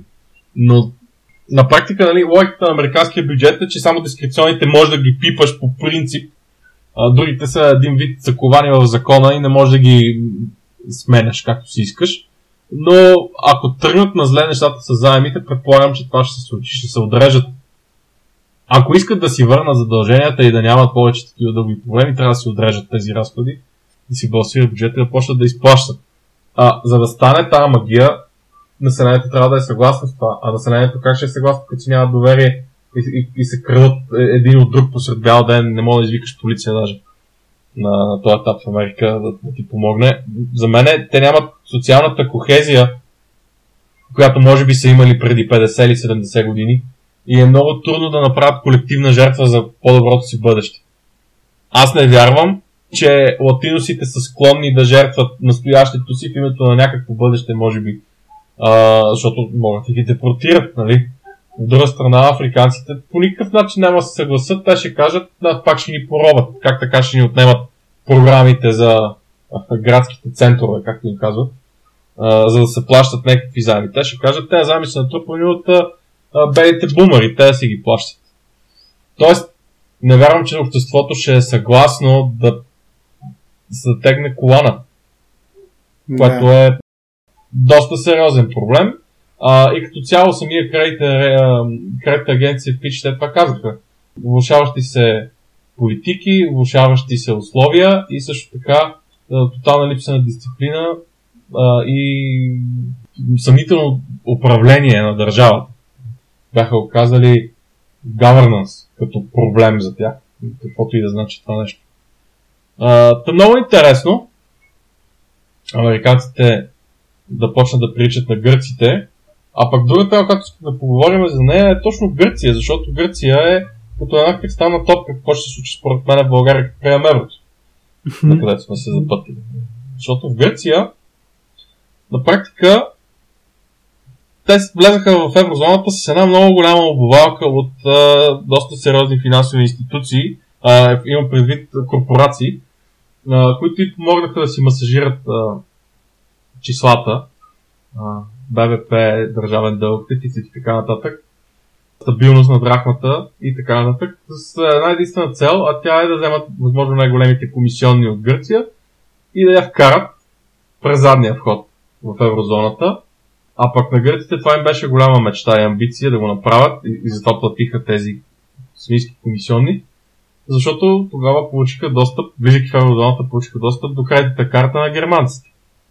И чрез изключително ефтините заеми, които се отпускат на членовете на еврозоната, гърците успяха така да се погребат с едни невероятни задължения, които ирония на съдбата, самите гърци казват, ние не, усетихме толкова от тези заеми, които бяха изтеглени, колкото политиците си понакупиха някакви вили и имения а, и източиха парите в а, офшорни сметки. Не знам това дали е така или не е така. Чувал съм като коментар дори от един финансов министр на Гърция, този, как се казваше, да не го обича. Варофакис. А, така, Варофакис го беше коментирал това, че ам, това са едни откраднати пари от гръцкия елит и съответно народа сега ще страда заради това нещо. На практика, какво би се случило, ако влезем в еврозоната? Според мен, може би имотите ще поскъпнат в България, защото ще има повече инвестиционни компании, които работят в евро, които ще са склонни да инвестират в един такъв пазар, член от еврозоната.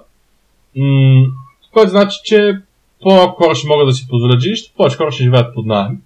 А, това най-вероятно няма да е някаква катастрофална промяна, а, но ще е нещо средно се заедно поскъпването, което ще се случи. А, дали ще поскъпнат стоките в магазина, не знам. Предполагам, че не, защото те и в момента са доста скъпи сравнено с европейските да. нива. Германия, аз поне това, което съм виждал, нали, метро Германия, брошурата, като се сравня с метро брошурата на България, българското метро, цените тук са значително по-високи. 20-30% може да кажем, че има като завишение. Ако приемем еврото и се завишат още повече, аз не знам дали този народ ще успее да го изтърпи чисто физически това нещо. Не е политически дали ще скочи на протест, аз мисля, че ще настъпи гладна смърт, ако скочат цените. И затова не мисля, че ще скочат, просто няма достатъчно търсене за такива безумни цени. По-скоро това, което ще стане е, че ние ще премахнем валутния борт, ще развържем ръцете на нашите политици. Ние да. това борт го сложихме под зоркия поглед на Международния валутен фонд, след като станаха много грозни нещата 90-те години и файдата от този фонд не ще сме вързани за Deutsche Mark или за еврото, а че нашите политици и БНБ нямат способността да печатат пари и да теглят заеми безконтролно. В принцип. А, има някакви ограничения, които аз бях с впечатлението, че и гербаджиите са на това мнение. Те нямаха абсолютно нищо против да има някакъв контрол върху системата, за да а, не се случват гръцки сценарии. Но вече, така както гледам, гербаджиите са готови да си стиснат ръцете, да натиснат заедно с ПП, да масажират числата. Аз съм сигурен, че Сен Василев е достатъчно интелигентен да насоса параметрите ни така, че да влезем в еврозоната по един и по друг начин. И след това да започне едно хубаво крадене. Ние сме с нива на дълг от порядъка на 30-40% от БВП. До 100% от БВП имаме едни поне 70 милиарда евро за крадене, ако не се лъжа. Да което нали, ще създаде някакво чувство за благополучие. Примерно Румъния в момента ни изпреварва, нали, бяхме горе-долу на ниво, сега са по-добре от нас. Теоретично на практика те се изтеглиха едни хубави заеми, раздадаха си ударно увеличение на заплатите в държавния сектор, на доктори, на полицая, не знам си какво. И вече, съответно, те са си по-нормална европейска държава от нас, с значително по-големи нива на държавния дълг. Да, но те не се набутаха чака... в еврото. Ами не се набутаха, ама те, това е друг въпрос. Защо Чехия, защо Польша, защо а, Румъния избягват тази тема и, и не бързат с еврозон, а ние бързаме. Според мен бързаме, защото искаме да краднем. Не ние. Властта иска да крадне. И след това какво следва? Гръцки сценарии. Приватизация на Ацко Козлодуй, приватизация на магистралите, какво друго може да се приватизира в България? А, водоеми, водните ресурси, националните паркове, не знам дали са обект на, могат да бъдат обект на приватизация, защото какво ще правиш те? Голф игрища. Но да, за съжаление, отиваме на там. Това е очевидно мерака на властта в момента. Да, но в крайна сметка ние събрахме подписи за референдум който те са длъжни да проведат, но се опитват по всякакъв начин, според мен, да го отложат, защото Конституционният съд няма как да се произнесе различно от това, което пише в закона. че е задължително да се проведе, но ще се опитат да го отложат за след местните избори, за да няма достатъчна избирателна активност и да не бъде задължително решението, което те много добре знаят, че би било за запазване на лева. Би било интересно да видим едно проучване на тази тема, какво показват, какво наистина мислят българите по въпроса с еврото. Ами то е имало, имало е проучване, е около 60% са за запазване на лева и само около 20-22-3 са за евро и останалите колебаещи са. Да, еми, политиците са решили, че нямат времето и силите да кандардисат 20-30% от населението да си смени мнението. На практика това ни казват. Защото по принцип, като се правят такива референдуми, като с Брекзит, топката е в политиците. Те трябва да ни убедат или да не ни убедат да приемем еврото. Те нямат капацитета да ни навият и затова ще го вкарат по най-гадния начин през задната врата. И, и, и знаеш ли кое е най-смешното? Това ще подкопае еврозоната. Защото ще е поредният случай, в която европейска държава няма особено голям интерес да приема еврото, колебае се и вместо да проведе референдум, на сила вкарва, влиза. И също така, аз си спомням Кирцата, нашия любим каналец, как се опитваше да канардиса Фондер Лайен да намерят някакъв начин да измислят нещо, а, за да маскират държавния дефицит. Защото той е един от основните проблеми, свързан с приемането в еврозоната. Те са инфлация, ниво на държавен дълг и а, бюджетен дефицит. Като основните. И допълнително нещо за валутния курс. Но това са основните критерии за конвергенция, както им казват. Или мастерски критерии. На практика, той намекна на фонда Елайер, че иска от нея а, да, да му развържа ръцете, да може той да каже, че прекомерният дефицит в бюджета е предизвикан от а, войната в Украина. Нали, специален ефект има от войната. И съответно може така да се сметне, че всъщност ние отговаряме на критериите, въпреки че не отговаряме. Да, а, то, тя, това беше част, извинявай, че, извинявай, че те прекъсвам, това беше част от прословутия разговор там, където се разкриха всичките схеми на ПП, които въртят. Да, да, в смисъл, хората се фокусираха в разговора, който беше около ам, а, американското посолство. Ама аз мисля, че повечето хора, които се интересуват политика, разбират, че ПП играят с американците. И това не е скандал. Истинският скандал е, че те компрометират еврозоната. На практика, една от големите валути в света ще, ще се окаже, че е разграден двор. И, и Фодер да. Лайен, според мен, не случайно подскочи и каза, ма как така? Това е абсурд. Пише, как така? Ние сме разписали условията ясно. Гърците па нещата веднъж, защото си масажираха числата. И, и сега вие идвате и казвате, дайте да измислим нещо. Това е абсурд тотален. Не мога да повярвам, че Киро имаше наглостта да, да, да каже такова нещо и защо да си го помисли. Но очевидно така, това ги учат в Харвард, не знам. Да. Между другото, мисля, че той не е завършил Харвард, той е карал някакви курсове там. Да. Мисля, че той няма диплома от Харвард. А, между другото... Има... Не мога да разбера този маркетинг с дипломата от Харвард. Аз а, имам диплома от London School of Economics, нали, но работа в а, първичния сектор, те да го кажем. В смисъл това, че имаш диплома не означава, от, нали, така, престижен университет не означава нищо. Просто за жалост хората си смятат, че нали, той е този млад западняк, който ще ни оправи. Но извинявай за Харвард. Той беше в началото, но много бързо го разкриха. Да. Това с uh, Харвард, ами аз ще ти кажа, че, че uh, преди няколко месеца шефа ви завърши Харвард, да? Плати хиляда и нещо лева, изкара някакъв курс, който беше там свързан с uh, управление на персонал или по-беше, ще, ще излъжа. Лидершип в 21 век. Нещо такова гръм, гръмко звучеше. Беше кратък курс порядка на месец-два и вече нали, има диплома. И той, тя е такава, нали, дигитална, не е хартиена, защото за хиляда е толкова. Но, да, да. нали, си е програма на Харвардския университет. Това е положението. Много добре трябва да се гледа внимателно какво точно ти казват и какво всъщност са направили. Защото дявола е в детайлите. Значи, извинявай, искам само да добавя това, което ти каза а, относно американския долар и по-специално еврото.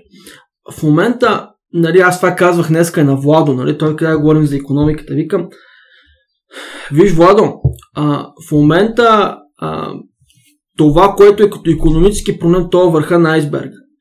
Ние не си даваме за сметка какво означава тази война.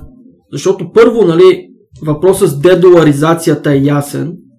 Нали, Саудитска Арабия ще търгува с юани, много други държави от Азия започват да се ослушват, нали, включително Индия.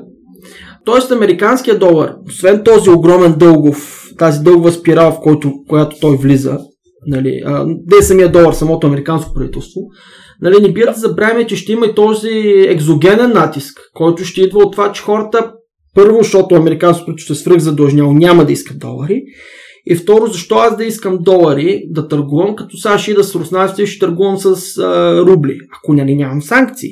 Или с юани с а, китайците, или с рупи, или каквото и да е друго.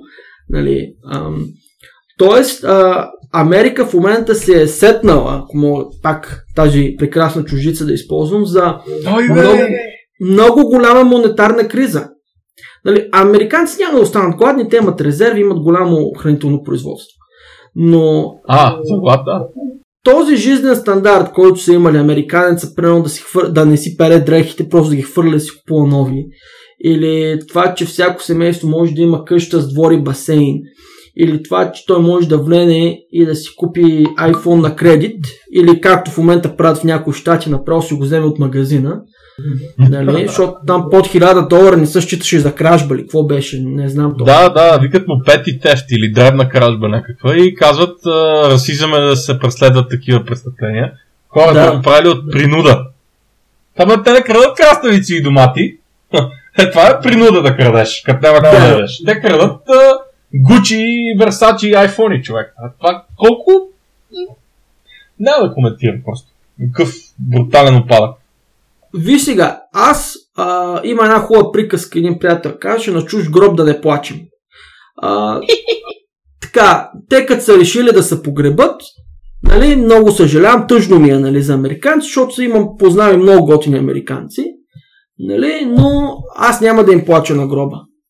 А, да не говорим, че тук в момента те подклаждат една война с, с, в Европа отново, между два братски славянски православни народа. народа. Точно така. И това въобще не ги притеснява, нали? Така че, нали, съжаляваме. Ема не, нали, да има. Вие сте си от другия край на океана и си разрешавате проблемите, нали? А... Как да има?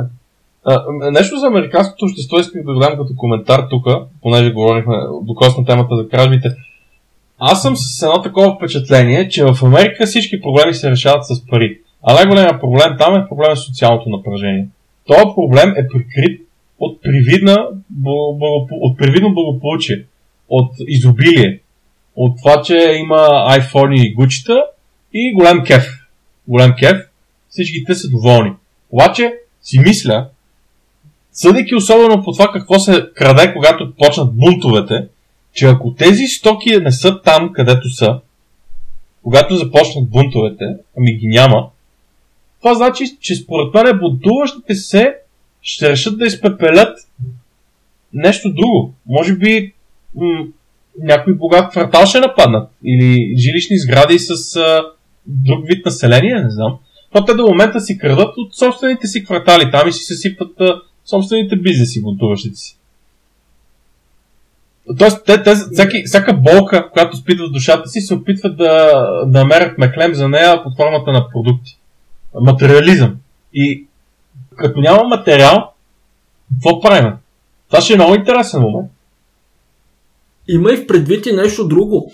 А, че а, те, една от причините да не обират бели квартали, извинявай, а, по-заможни квартали, не задължително бели, е това, че в Америка, поне в много от щатите, има така един стар закон, който те се опитаха да го отменят по всякакъв начин последните 20 години, според който, нали, ако влезнеш в злом и е явно какво се опитваш да направиш и те застрелят, Еми, съжалявам, нали, но не ти е било мястото там. така, Америка, ако американската там а, националната гвардия и армията решат просто да стоят и да не вземат страна, Америка ще бъде пред такава гражданска война, каквато не е била, не, не, не се е случва между Юга и Север. Защото между Юга и Севера воюваха две части от американската армия. А ако гвардията не се намеси и се оставят нещата, ще воюват граждани на расова, етническа, материална, социална, политическа, всякаква основа. Но не забравяй, че в Америка всеки човек, който е сравнително нали, себеуважаващ си, има поне по 2-3 огнестрелни оръжия вкъщи. И знае как да ги ползва. И знае как да ги ползва много добре. А, самите те американци това си, си го говорят, си го казват, нали, ние сме си готови за гражданска война, нали, така наречените препари, нали, на които всички да, се смеем. Да не забравяме, че пак, ако направим една алюзия към библейския текст, всички се смяха на Ной, за това, че прави ковчега, нали, но, нали, в крайна сметка дъжда дойде. Така че не Аз знаеш... Аз представям не като библейски дъжд гражданската война, като тази батална сцена с парсетата, където се вселява един демон в тях и се метат в водата. Да. Да. А, така че аз много обичам библейски алегории, нали? Има една друга също хубава библейска алегория, нали, която в момента, а, не знам дали заболяваш световната економика, тъй като не може да има дискриминация, тъй като не може да има някакъв контрол, картелизиране, монопсомия или монополия, нали? а, се създават всякакви дружества, сертификати. Първо ти трябва да си сертифициран, за да си счетоводител. Ти трябва да си сертифициран, за да си да. такъв водопроводчик, особено в Англия. Ти трябва да си сертифициран, за да си баничар. А, ти трябва да си сертифициран за това, че вариш чай, нали? Това може би е голям проблем в Британия, там с тия лицензии. Да, в, в Америка също. Особено с докторските ага. лицензии. В Америка има много строг контрол върху докторските лицензии, за да не може да има много доктори. Нали, здравеопазването mm-hmm. да е възможно най-скъпо, така да събират максимално много пари от народа. Народното здраве е вторичен въпрос. Така че, представи си в един прекрасен свят, в който в момента ние живеем, който е картелизиран от това, че хората просто нямат никакъв стимул да взимат професии нямат никакъв стимул да развиват качество, защото за това да продаш чай на места ти искат документ. Нали, представи си тази цивилизация какво ще преживее след една гражданска война, когато се загубят масово много умения. Mm. Mm-hmm. Аз пък предположа, че една такава потенциална война, особено ако е нараства основа, ще предизвика и масово бягане. Америка ще стане много голям донор на беженци защото много хора изведнъж се сетят, че имат европейски происход и просто се качат на първия самолет към Европа и няма да се върнат. Което че е още по-забавно, защото тези хора са създали просперитета на този континент в комбинация с необятните ресурси в Северна Америка, нали? защото те са такива. Да. А, и, и, и в момента, в който тази земя опустее, дай Боже, ако това вземе да стане, тя ще се върне в а, състоянието, което е била преди да дойдат колонизаторите и там индианците ще ще си се, ще си живъркат, така ще кажем, макар че знаем какво са правили помежду си. А, и, и до там. В смисъл, това привнесено робско население ще бъде изтласкано, защото няма да има начин да контролира земята. Тя е атрактивна, апетитна, те са неорганизирани. Аз съда и по това, че латиносите в Южна Америка, когато влязат в Северна Америка и започнат а, да влизат в а, боеве с а, местните бандитски организации. Представете си някакъв, някаква част от картела в Калифорния влиза и в Лос Анджелис среща съпротива от местните африканци, които нали, си имат а, собствена мрежа за производство и търговия с наркотици. И аз до момента не съм видял а, хората на картела да губят. Единството, което виждам са нечовешки зверства спрямо а, заварените африканци. Аз, единият случай, който беше най-потрясаващ, бяха решили да плечкосат една, един квартал и да си го направят нали, Барио. Барио е квартал на техния език. Искаха да си направят един квартал, който е нали, под контрола на африканците и бяха минавали с автомобили през училищните зони и бяха стреляли по децата. деца, които не са дилери по никакъв начин, за нищо не са виновни. Просто си грешният цвят на грешното място. И си ги пуцат на расова основа и, афри... и африканците, афроамериканците бегат, те не могат да дадат съпротива, защото са неорганизирани. И като цяло, както ги изтласкват лека по лека от крайбрежията и от а, южните щати, и мексиканците и латиноамериканците стават доминиращите бачкатори и доминиращите бандити, най-вероятно това ще се случи лека по лека, ако европейците напуснат континента. Това ще се случи с, цялата, с целия континент. Ще бъдат изтласкани. Има и в предвид и нещо да... друго. Това, което ти спомена, реално а, гледах някаква статистика, че между 2002 до 2020 престъпността, убийствата нали, в, в гетата в Америка спада много. Ужасно много. И това е била причината, точно това, което ти каза. Реално мексиканските картели са отшли, са казали на местните дилъри, които, както казате, много банди неорганизирани, е, вижте сега, господа, от тук нататък, нали, ви препоръчваме вие да не извършвате повече търговска дейност, тя преминава в наши ръце, при което месеца казвам и ти знаеш кой съм аз, и това, което описа, започва да се случва. В момента, в който бяха унищожени всички основно банди между чернокожи, нали, всички сме гледали рап песните, Крипс, там какви бяха там Крипс и... Да, да, да. Тези банди бяха унищожени точно от мексиканците в голямата си степен и бяха поддържани от Ел Чапо. С тази разлика, че Ел Чапо нали, имаше бизнес нюх и до някъде разбиране за виждаш себе си като държавник. Тоест, Ел Чапо казваше, вижте сега, за мен е важно да се въртат парите, ние да продаваме наркотици на богатите в Штатите. В Мексико, ако справиш на интересен, нали, се случват неприятни неща. Ако общо взето не пречи на нашия бизнес и ние няма ти пречим, да, ще ти помагаме. И общо взето той даже местните си го обичаха, той им помагаше. И както и в Штатите, нали, общо взето, ако ни пречи на бизнеса и те не са ти пречили. Въпросът е, че след като американците направиха всичко възможно да арестуват Дел Чапо, намесиха американ... а, мексиканската армия с не знам си колко усилия го вкараха в затвора. В момента а, те обезглавиха картела и са появили 4 нови или 5 нови картела, някои от които, както каза ти, те извършват зверства за удоволствие. В смисъл такъв, те вече не извършват престъпления с идеята те да доминират пазара, нали, той, тези престъпления да бъдат по някакъв начин економически валидни. Нали, те, примерно, спират, изкарват деца, жени, застрелват ги, нали, обезглавяват ги, извършват всякакви зверства. Просто е така, за разнообразие, за сплашване. Като монголската армия едно време, която нахува през степта. Американското правителство, разбира се, нищо не знае за това а не правителство, а американската публика. Американското правителство знае много добре. В Европа това, което се случи в Франция, аз имах възможността да говоря с хора от средна класа, бели французи, живеещи в нормален малък бял град във Франция, които ми казаха, о, не, нищо не се случва. Тук ни казаха по телевизията, че има малко протести, нали, просто да ни излизаме така за няколко дена, няма нищо опасно. Нали, всичко това е пропаганда. А, ако отвориш TikTok и а, Facebook и Telegram нали, в някои чатови канали, може да видиш колко беше безопасно и нали, мирно. В момента се медията, така да се каже, зарива много неща, много проблеми, които ако преди 10-15 години бях, се говореше за тях, нямаше да се стигне до тук. И това беше идеята на свободата на словото, която някога е била дадена, да можеш един проблем, като го видиш, да го обсъдиш, да го разрешиш.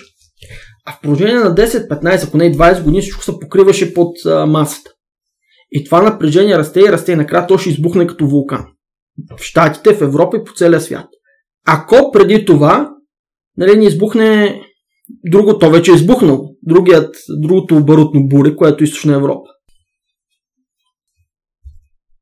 Добре, нека се върнем малко към економическата тематика. Говорихме за долара и за евентуалната дедуаризация, според те колко вероятно е да се стигне до такъв сценарий? И какво всъщност би го, би го предотвратило? Дедуализацията е процес, който си върви по принцип. Появяват се съперници на валутата, като които и като иената, които или намират своето място под слънцето, или изчезват. въпросът е дали дедоларизацията, която в момента започва, агресивна, водена от Китай, няма да доведе до силно свиване на нуждата от долари. Те в момента мислят, че са в 60 или 70% от транзакциите се използват долари, международните транзакции. Ако го свият до 25-30%, това ще е голямото събитие. Да. Съмнявам се, че ще е пълно, защото хора, които търгуват с Америка, искат да търгуват с Америка с долари, а хората, които търгуват с Америка, знаят, че Америка е огромен пазар. Логично е, нали, долара да запази някакъв дял, поне докато Америка е отворена економика с а, невероятен апетит за внос. После, пожара. Как може да се катализира този процес? Китайците на практика, ако успеят да кандардисат ОПЕК, на практика, когато тър, търгуват с а, страна от БРИКС, примерно, или с страна от Европейския съюз, да използват местните валути, които използват тези държави. Тоест, че е някаква мека дедоларизация, няма да е махаме долара, идва юана, а ще е примерно махаме долара, да идва каквото ще е. Евро, юан, рупия, рубла и така нататък. Предполагам. А, предполагам, че защото една такава атака срещу долара а, ще предизвика някакви ответни реакции в финансовия сектор. Предполагам, че ще предложат паралелна система за разплащане, през която да могат да се случват такива транзакции. И ам, система, в която най-накрая ще може да си зададе въпроса. Аз съм го задавал многократно и естествено отговор няма как да получа. Защо България купува от Русия петрол в долари? Ако да. руснаците искат да се дедоларизират и руснаците искат да търгуват с Европа, защото те го правят. Много е лесно да влезеш в а, руските социални мрежи или в руските клипчета в YouTube и да видиш, че обичат да се въртат с Mercedes и с BMW. Ясно е какъв вкус имат тези хора те ще искат да, да имат евра, с които да могат да си купуват тези автомобили. Така че най-логичното нещо, просто при да търгуваш долари. И конфликта в Украина със сигурност ще потикне а, руснаците да се замислят на тази тема. Ако успеят да отворят европейски пазар за себе си отново. Защото дали, той в момента е, минава се за обиколки през Индия, доколкото знам петрола. Да. Впрочем, ние не, не купуваме ли суровините от Русия в евро, а не в долари? Аз в принцип бях чел а, споразумения за газ, които бяха в, а, в долари. Сега не знам дали може, може да си ги превалутирали най-накрая, но по едно време, когато се бях зачел, си бяха така. Ага. Добре, а ти спомена Брикс. Тук под такива русофилски среди се чува за някаква митична и подплатена с злато нова парична единица, която ще ли да въвеждат БРИКС. Какво мислиш по този въпрос? Може ли да стане нещо такова изобщо? Моите наблюдения, по принцип, когато става въпрос за големи валути, които искат да бъдат доминиращи валути в света, е, че държавите, които ги емитират, имат много сериозни предимства заради тези валути, но имат и негативи търпят негативи и историята до момента е показала, че всеки, който върти световната валута, се деиндустриализира в един момент. Според мен Китай разбира колко фундаментална роля за благоденствието има индустрията и не съм сигурен дали биха искали тяхната валута да бъде новия долар, защото това ще значи тотална смърт за техния индустриален сектор и а, бягството му в не знам аз къде, в Южна Азия, в Индия, в Африка, Бог знае. И съответно ерозия на тяхната държава. Затова от тази гледна точка е логично да се пробват да пробутат някаква такава кошица от валути, може би, или нещо като евро на БРИКС, някаква такава система, но аз по-скоро забелязвам, че имат амбиция да, да направят дигитална валута. Крипто юан, крипторубла, криптоевро и криптодолар. Това поред, поред мен са най-горещите неща, които се разработват в момента от централните банки. Да. И според мен това е много сериозна примка на нашия врат, защото, както колегата тук каза за банковите сметки, които могат да бъдат закрити, криптото, за разлика от една обикновена валута, заради блокчейн технологията, на която се базира, На практика криптото е тотално проследимо. Всяка, всяка, е, всяка една единица може да бъде проследена откъде е дошла, кой е бил собственик, сега на кой е собственик и така нататък.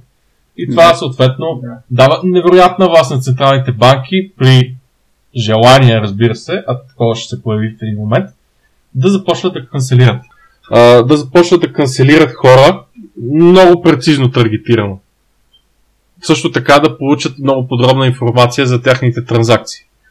И според мен, ние, ние си знаем, Китай обичат да си се следят. Там си е яко шпионаж на, на населението.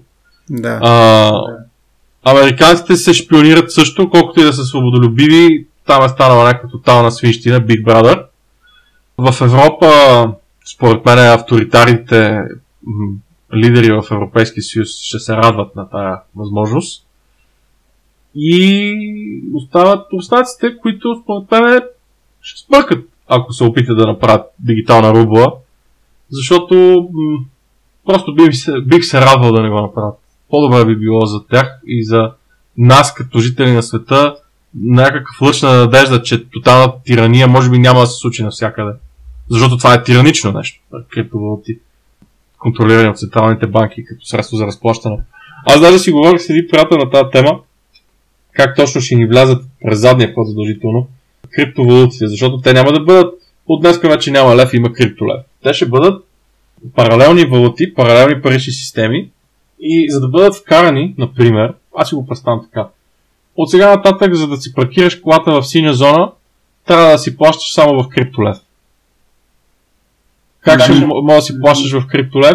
Еми, примерно, държавата на всеки българин ще раздаде по 100 криптолева на месец, всеки месец, т.е. ще бъде универсален базов доход, някакъв гаден социализъм ще бъде. След това този а, универсален базов доход ще може да се трупа до определен лимит, за да нямаш хора, които да забогатеят в крипто лев и да стават милионери. Нали? Всички трябва да бъдат с ограничения колко може да имат. И също така тези пари ще, ам, ще горят след известно време. Примерно, емитира се днес един криптолев, срок на годност 2 години, след двете години той изчезва от, крип, от блокчейн. И чрез такава система и примерно ако искаш определен вид държавни услуги, градски транспорт, синя зона, да си платиш общината нещо. Е, такива неща ще се финансират с тази криптовалута. Някои от хората ще почнат да експериментират, да си търгуват помежду с нея и така нататък.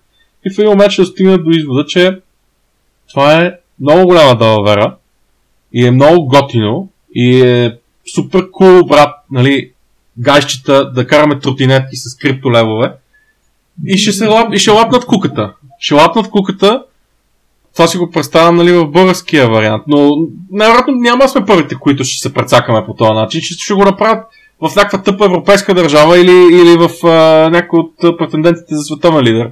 Ще направят това безумие, хората ще лапят куките и ще се сърнат един през друг да, да, да въвеждат криптовалути, глупости и, и бъдещето ще е някакво такова дистопично по-скоро, според мен.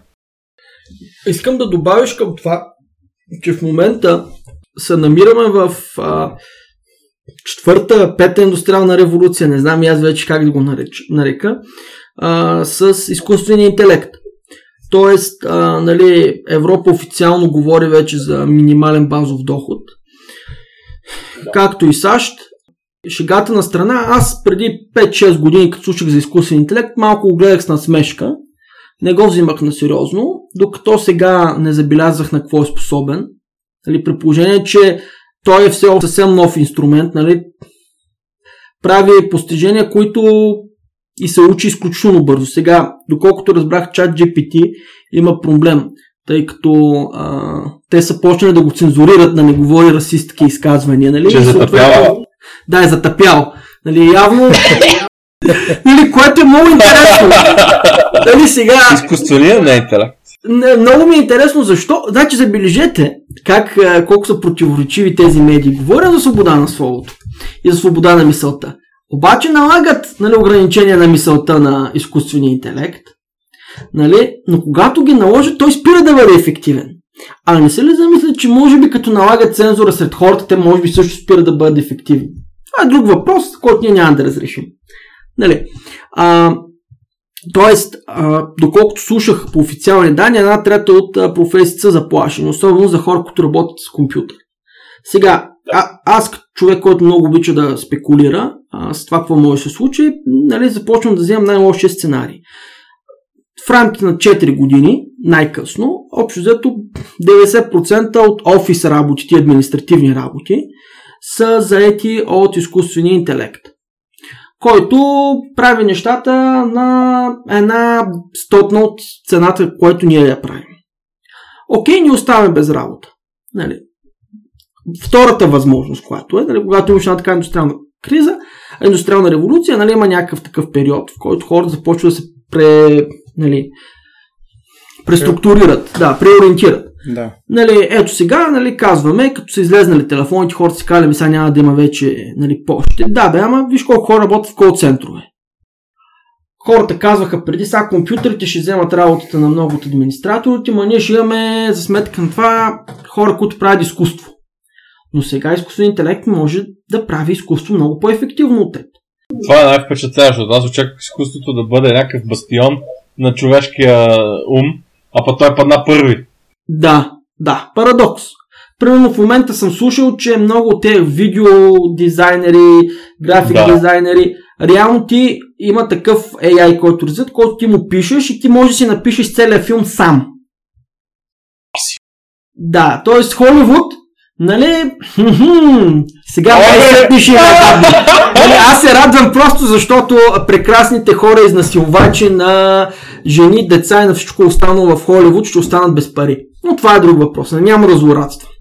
Така, сега, приемаме, че оставяме без работа, да речем, България една трета от хората. Само да допълня аз за изкуството, да. Някакво такова ширпотреба е изкуство. Изкуственият интелект може да го възпроизвежда, но нека все пак да подчертаем, че божествената искра я има само човека и изкуственият интелект няма как да създаде шедьоври, които хората са създали. По никакъв начин. Знаеш ли, тук ама ще излезе извън темата, но само ще го спомена. Знаеш ли на старогръцки, нали, говорим за идолите, нали, до упокойничество. Знаеш ли, сега, това не съм го проверил, чувал съм го, но искам да го проверя. Думата за идол е техне. Сега, нали, дали ние сме превърнали техниката в идол или идол е технологията, трудно е да се каже, но интересно в зависимост ако това е истина. Да, боже, аз като вярващ човек, разбира се, не мога да вярвам, че изкуственият интелект ще замени всички човешки функции. Но, приемаме, че 30% от хората, които имат работа, я губим.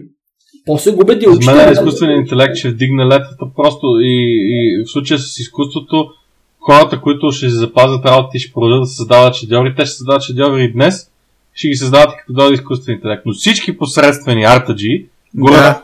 Всички посредствени офисер бачкатори горят. Буквално ще изгори плявата на първо време а, и ще е голямото сито. Така, изключваме да, това. И впрочем за, за изкуството, изкуственият интелект може да възоснова на това, което е научен в кавички, т.е. му е подадено като данни на човешки произведения, той може да ги възпроизвежда и съчетава по безброй начини, но не може да измисли нещо качествено ново. Ма ти ако се замислиш, Владо, сега тук е вече философски въпрос. А, пак цитирайки Светото писание, нищо ново няма под слънцето. Да. В смисъл, ако видиш архитектурата в Древна Гърция и видиш архитектурата в днешно време, има много малко промени. Има реално погледнато в литературата, това съм го чел, тъй като обичам чета книги, в литературата има около 138 сюжета в, в а, романите. И общо взето, ти не можеш да измислиш нещо друго, освен тези 138 сюжета. нали, сега това дали до каква степен е така, не знам, но не е далеч от истината. Така, образ... другото беше за учителите, нали, че учителите ще останат. Сега, изкуственият интелект може да наблюдава твоите реакции много по-добре от един учител. Изкуственият интелект може да ти дава нали, така наречената инпути, т.е. да ти дава насоки или задачи спрямо това, че той ти наблюдава много по-добре от един учител. Тоест и образованието за жалост отпада. Какво остава? Окей, в момента изкуствен интелект, ако се запуши тръбата вкъщи на туалетната, няма как да го прави. Извинявай за примерите, които Аз им казах на зумерите да учат ВИК, те ми викат не искам, искам да уча скръм. Викам, какво говориш ти? Скръм. Да. Няма да учи скръм, ще учиш как се отпушват канали. Но сега се замисли. Еми, ще се научи и ще извади бати парите, но това е друг въпрос. Така, Да. аз съм останал да речем, или някои други хора оставаме, две трети от нас, дали вече една трета казах, но да речем една трета, оставяме без работа, стоим на някакви социалки, колкото да не умрем. Сега ако ми се запуши туалетната, имам цял ден нямам какво да правя, се ще хване, се ще успя да я отпуша. Така че много от нас могат да се научат много бързо да ги правят тия работи. Готвачи казват, нали? Готвачите ще останат.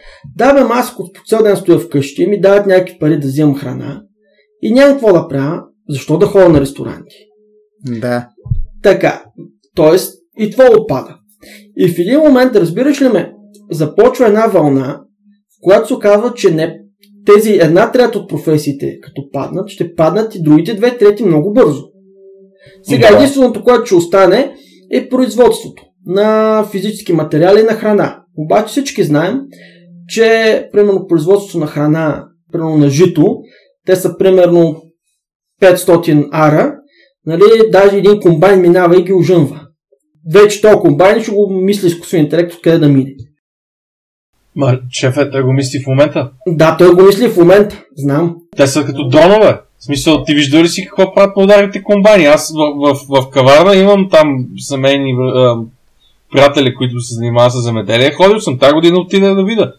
Това е, ако не го маневрираш ти, ако не си сложиш вътре шофьор, пускаш му през кадастъра, цъкаш тая нива, това, това, това и той отива и си прави вате, каквото си реши и а пък дори да не, да не може да го управлява изцяло изкуствен интелект, нали, някакъв дрон, да трябва човек да седи в този комбайн, той е толкова продуктивен.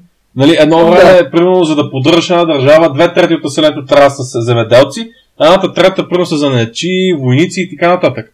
Сега, за да поддържаш една държава, тебе ти трябва Е, 20 може човека. би 1%, 1% от населението ти е заето Да. с земеделие. И Знам. 1% с, или 2 с животновъдство, защото там е малко по-така, нали? Но да. Да. си говорим за 1, 2, 3% от населението е заето с изхранването на останалите 95, 6, 7, 8, 9%.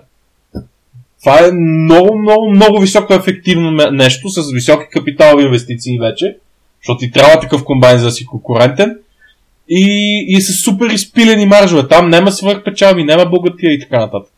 Там е яко бач, яко бачкане и се молиш, нали, да, да не се срине пазара. Е, сега примерно с тази война в, в Украина и това зърно, доброджанци е много добре, защото зърното лети и съответно рентите, рентите за миналата година бяха двойни спрямо по-миналата година. Само заради цените на зърното. Да. Значи, до, тук съм съгласен с тебе. Представи си, нали, че голяма част от производството също в момента е автоматизирано. Тоест, а, дори и в Китай, нали, ако преди са работили в една фабрика 100 души, сега работят 5. Нали. А, дори знам за фабрики в Европа, аз съм занимаван с строителни материали, знам за фабрики в Европа, които произвеждат огромно количество строителни материали, нали, в което работят примерно 5 човека. Станалото са Аз машини. казвам, един такъв завод в София, мисля, че е завода на Джам Шише. В него работят 20 човека, а преди са работили стотици. Така. Те произвеждат стъклени шишета. А сега си- всичко е супер Сега си представи, че имаш изкуствен интелект, който може да ти даде идеи как да направиш машини, да направиш Да. а, Организация на по на труда, който е още по-ефективен. Тогава от 20 човека ще станат двама. Мгм.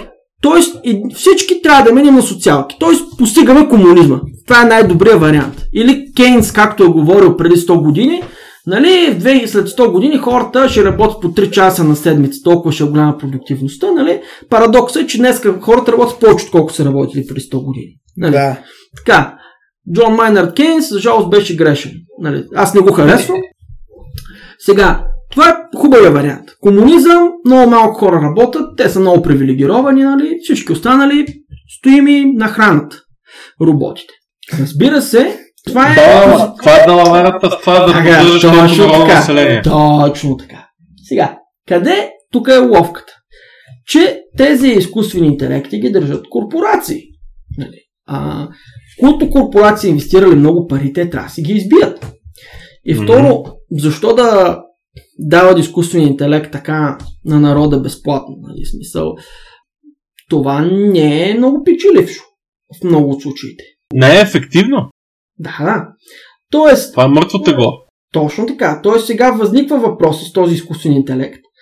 Дали вместо комунизъм, дали няма да имаме феодализъм? Тоест, една или две AI компании, които държат целия изкуствен интелект като собственици, а, чрез този изкуствен интелект държат 95% от економиката. И общо взето, ако решат, може да умреш от глад. Нали, никакъв проблем. Да не говорим, че могат да сложат машини като в Терминатор, дет сме гледали като деца и си викахме, това няма няма да се случи, нали? Но в момента се правят такива експерименти, нали? Който ще дойде ще застреля за това, че прено си го напсува във Фейсбук. Това е неприятният вариант. Феодалния. И някакъв компромис между двете, нали, ще има хора, които са свръх, свръх, свръх богати и останалите нали, ще ни дават толкова, колко да не умрем, нали, да живеем някакъв, що нормален живот. Който те няма да направят, защото те са а, зли, нали, рептили, нали, и искат да унищожат тотално човечеството. За да може планетата да е за 20 семейства, които са те богоизбрани, за тях ще работи изкуствения интелект. Така. Това нещо не се говори по нито една от медиите. Не се говори. Аз ти дам и още един вариант обаче, защото имаш още един вариант. Кажи го. Хората си намерят други занимания, като идеята, според мен, която се лансира от медиите, какво да правиш ако нямаш доходи, е да си направиш OnlyFans. Да си направиш OnlyFans. Да. И, и, и други подобни такива неща. В смисъл идеята е, нали, че хората ще заменят а, офис работата си. Жените го правят в момента. Те заменят Да, офис работата си, която е ниско платена, с това си снимат краката по цял ден да си купуват а, вили и частни самолети. Са, Аз нали, също. няма да е за всички, но според мен ще се насочат хората към нещо много неморално и деградиращо душевно. Не знам какво ще е, но ще е нещо ужасяващо. Добре, говорим за равенство между мъже и жени, защо аз ако си направя OnlyFans и си снимам аз краката и си пращам а, водата, нали, нали, чорапите, си пращам носените чорапи на някакви извратеняци, то на мен няма да ми дават милиони, не мога да разбера. Защо аз не мога да Ама си аз- продавам снимки на краката си? Защото са Аз космати не или виждам защо? причина. Аз не виждам причина да не мога да го направиш. Аз даже по някой път съм си викал, утре в Павла ще инвестирам 100 лева, 200 лева, ще си направя един педикюр, ще си имам краката и ще се пенсионирам. Как така? Не знам. Някой от нас рано или късно ще пробва е така. Е така ще се пробва да направи тази шашмалогия и ще вземе да му вържи и край. Ще подбиеме на жените OnlyFans-овете там. Ще, ще ги залееме с мъжки крака приличите на женски и вече дигиталните проститутки ще фалират и те. Ха-ха! Чакай сега, ти знаеш ли, че създават AI генерирани girlfriend, а, такива гаджета? И те Топовата! AI генерирани гаджета са по-готини от реалните гаджета. По-готино, що аз ще дам 200 лева на OnlyFans, примерно за някаква фейк а, жена, нали, която е ясно, че дам прик, мога да дам 2 лева на AI да си купа токени и да си говоря с нея 3 месеца. И тя ще изглежда много по-добре, ще ми праща много по-хубави снимки. AI генерирани. И аз ще й казвам как да изглежда. Нали, знаеш, че това е в момента проблем. Даже четох, че Извинявам, че ще навлизам тия теми. Нали? Четох в едно списание, че Adult Performance индустрията в момента е заплашена от AI. Нали, Да? Аз си смислих, нали, че първата професия е била проституцията и че последната професия ще бъде проституцията, обаче май се оказва, че не е така. нали, Еми, ева, да. тотална дегенерация. Дегенератски AI. Лошо. Добре, нека се върнем пак на основната тема. Ти спомена за криптовалути от централните банки, но как виждаш бъдещето на криптовалутите, които измислиха всъщност цялата работа на биткоин и, и другите подобни? Аз да ти призная, си представях криптошмологията последния начин. Криптопазара, капитализацията му, в момента сигурно е 2 трилиона, 3 трилиона, нещо такова. Аз очаквах той да се надува, надува, надува, да стане 50 трилиона, 100 трилиона. Навсякъде е Ламбо Брос, Крипто Брос, нали, с ламбота, някакви такива простоти си представях.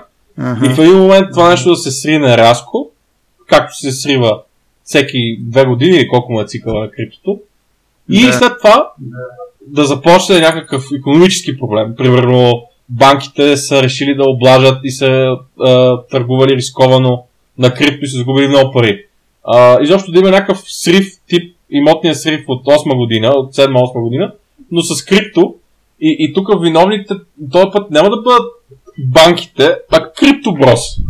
И това ще е най-сладката ирония, защото това ще бъде преувеличено заради банките, за да бъдат прикрити. Съответно, белати, повече пари за богатите, по-малко за бедните, държавните пари ще отидат за... В смисъл, държавни фондове ще отидат за спасяване на частни банки от загуби, а пък същите тези банки, когато са реализирали печалби, не са плащали данъци. Някакви такива много неприятни неща си представям. Си представях. Сега дали това е възможен сценарий?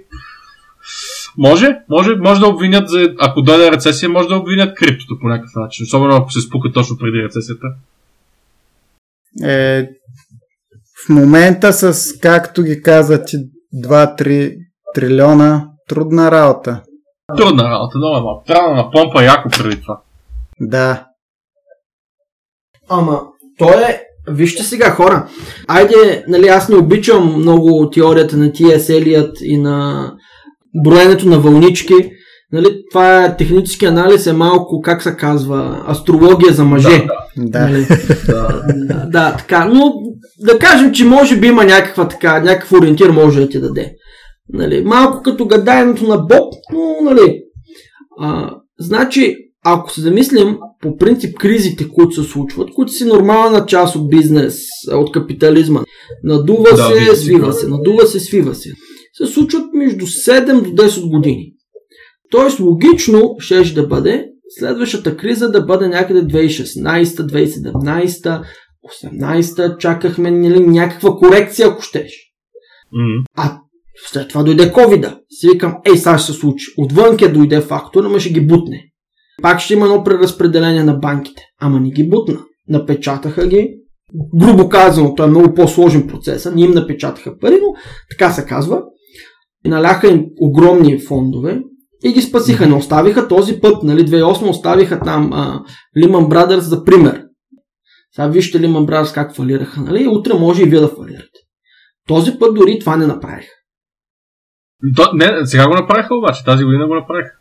А, кой фалира? А, та имаше, ма тя малка банка, не беше ли Брада? Абе, съвкупните активи, които са продавали тия банки за тази година са, са съпоставими с активите на банките фалирали 2008, но без да вземе инфлацията. Ако я вземе примерно половината.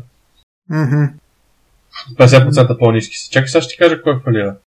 Те бяха някакви банки в щатите малки. Не бяха... Четири банки, да. Не бяха Lehman Brothers, бяха по целия свят. А, да, регионални са. Те са някакви малки, малки, нали? Не малки, но не Silicon са Valley Bank беше едната шашмология. Според мен, може би дори е част от това да ги скупят, да, да ги изядат по-големите кули. Защото в момента май банковия сектор остават са, само 3-4 големи играчи световни. Тоест те са си олигопол. Ема не, повече. Повече сигурност. Защото имаш в Европа имаш на Unicredit групата, тази купиха ДСК, имаш британските банки, имаш Сантандер в Испания а, и Deutsche в Германия, а в Франция имаш БНП Париба и Societe General. В смисъл, имаш доста още, но а, това, което ти според мен искаш да намекнеш е ако погледнеш Испания, а, Америка, исторически тя има страшно много малки банки. Да. Микробанки, където са ти на този град, на този щат, някакви такива. А пък сега те се консолидират, концентрират, фалират и примерно от 20 000 банки, да кажем 2000 година, сега са останали 3000, с тенденцията да останат 200. Така, това го казвам, но казвам и другото нещо. Въпреки, че в Европа, както кажем, има няколко големи банкови групи, много от тях а, през поставени лица, не е правилно да се каже, през фондове, инвестират в фондове блокирани в трети държави, така наречените офшорки, и купуват акции в конкурентни банки. Тоест, искам ти кажа, че те в момента са толкова обвързани помежду си, както държат собственост помежду е, да. Може би не мажоритарна, но голяма част от собствеността на конкуренцията. Толкова са обвързани помежду си, също си дават заеми постоянно една на друга, че реално, въпреки че те са официално конкуренти, те са м- скачени са до. Ако друг. Да, практика са полуслети, защото а, много често банки държат активи, акции от други банки. Да. Тоест имат смесват си собственостите. И затова са много силно вероятни лавинообразни ефекти, ако се остави грешната банка да фалира, може да има скаден ефект и след това да фалират други големи банки, а пък заради техните фалити да фалират трети и да стане такъв. А, м- така, и точно за това, за да не се случва това, много често банковите надзиратели си затварят очите и банките си правят, това е грубо казано, нали, но а, дали има така наречената дума на приказка на английски too big to fail. Нали, твърде са големи, за да ги оставим да паднат. Защото ако паднат банковите системи, пада голяма част от, обменя, от обменна, възможността ни да обменяме стоки, пари и така нататък. Цялата финансова система се срива. Банките са това, как да го кажа, а, кръвоносната система на, на, на, на финансовия свят. Така че в момента те са толкова обвързани, толкова са оплетени, нали, че те нямат реалния интерес да се конкурират твърде много. So, да, те се конкурират на хартия, да, те се конкурират за пред. За пред това е картел, а практика те се спазарили. Това са ли? Това са условията. Това. Да, и общо взето те играят с някакви марджини. Но това не са само банки, да. това са много голяма част в Европа от производствата. Голяма част от евро, евростандартите, които на нас ни казват колко са хубави, са създадени с тази цел да се убият всякакви малки нали, производители, които могат да се конкурират в смисъл, аз съм за стандарти, между аз съм... Нека да разкажа една история за това нещо. Да, кажи. Като работех в предната ми фирма, аз работех в метро преди това, в метро трябваше да се сменят хладилниците. Защо? Защото нова еврорегулация. Защо? В, именно нещо в Европа, където се нарича въртящата се врата между Брюксел и, и, и корпоративния C-suite или изпълнителните директори на фирмите. И, и, и други части от, а, корпорациите, които са от топ менеджмента. И тя прави, работи по същия начин тази врата.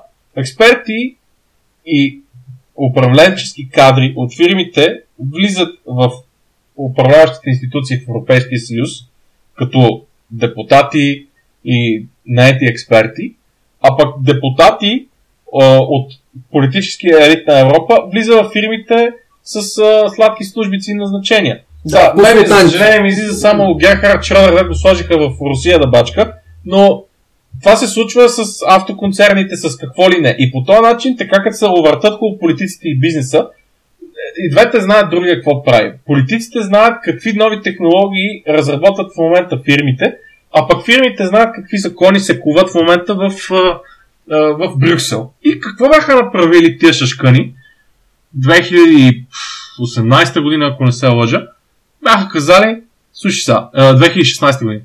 Слушай са, от сега нататък всички фреони са най-лошите, само нашия е хубав. Нашия фреон, произвеждат се хладилници с този фреон в, в, в Германия и във Франция. Значи Европа се капсулира, Америка и Китай гледат и не вярват на ушите си.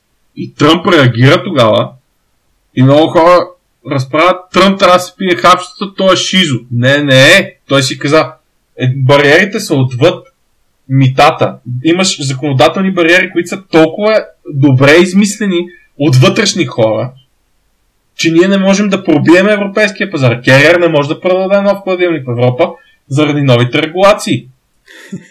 Между другото, това аз не, много малко хора го знаят и не са говори по този въпрос.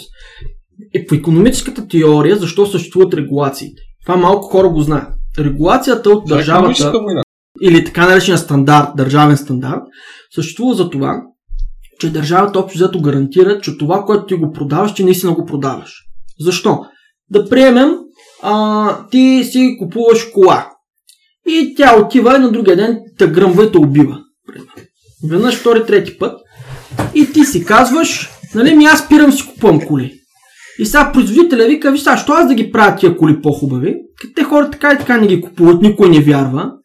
Нали, моите конкуренции, тя продава букуци, ми аз ще продавам букуци. И в един момент пазара умира. Хората спират да продават, производителите спират да произвеждат. Той, за да има доверие между купувача и производителя, се създава стандарт, който общо взето неговата роля е следната. Да регулира, че това, което ти го декларираш, ти го продаваш.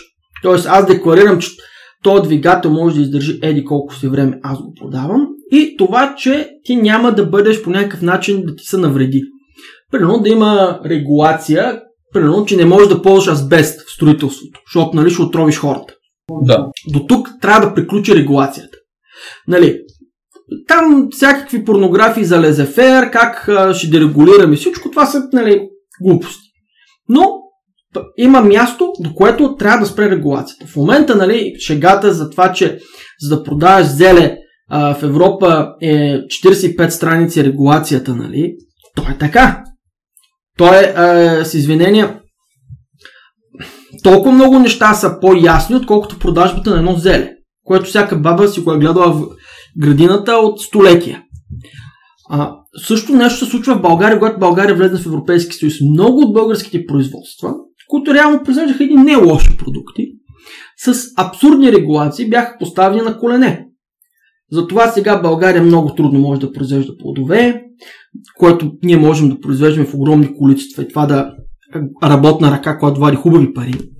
Много малко хора могат в България производители да произвеждат, да речем, не знам, химикали, фармация и така нататък. Тези предприятия фалираха, тъй като те не можеха да отговорят на западните стандарти бяха изкупени от западните фирми. Тоест това е такава брутална економическа колонизация, нали, без пушки, без викове, без убийства. Даже с хубаво, даже ти се радваш.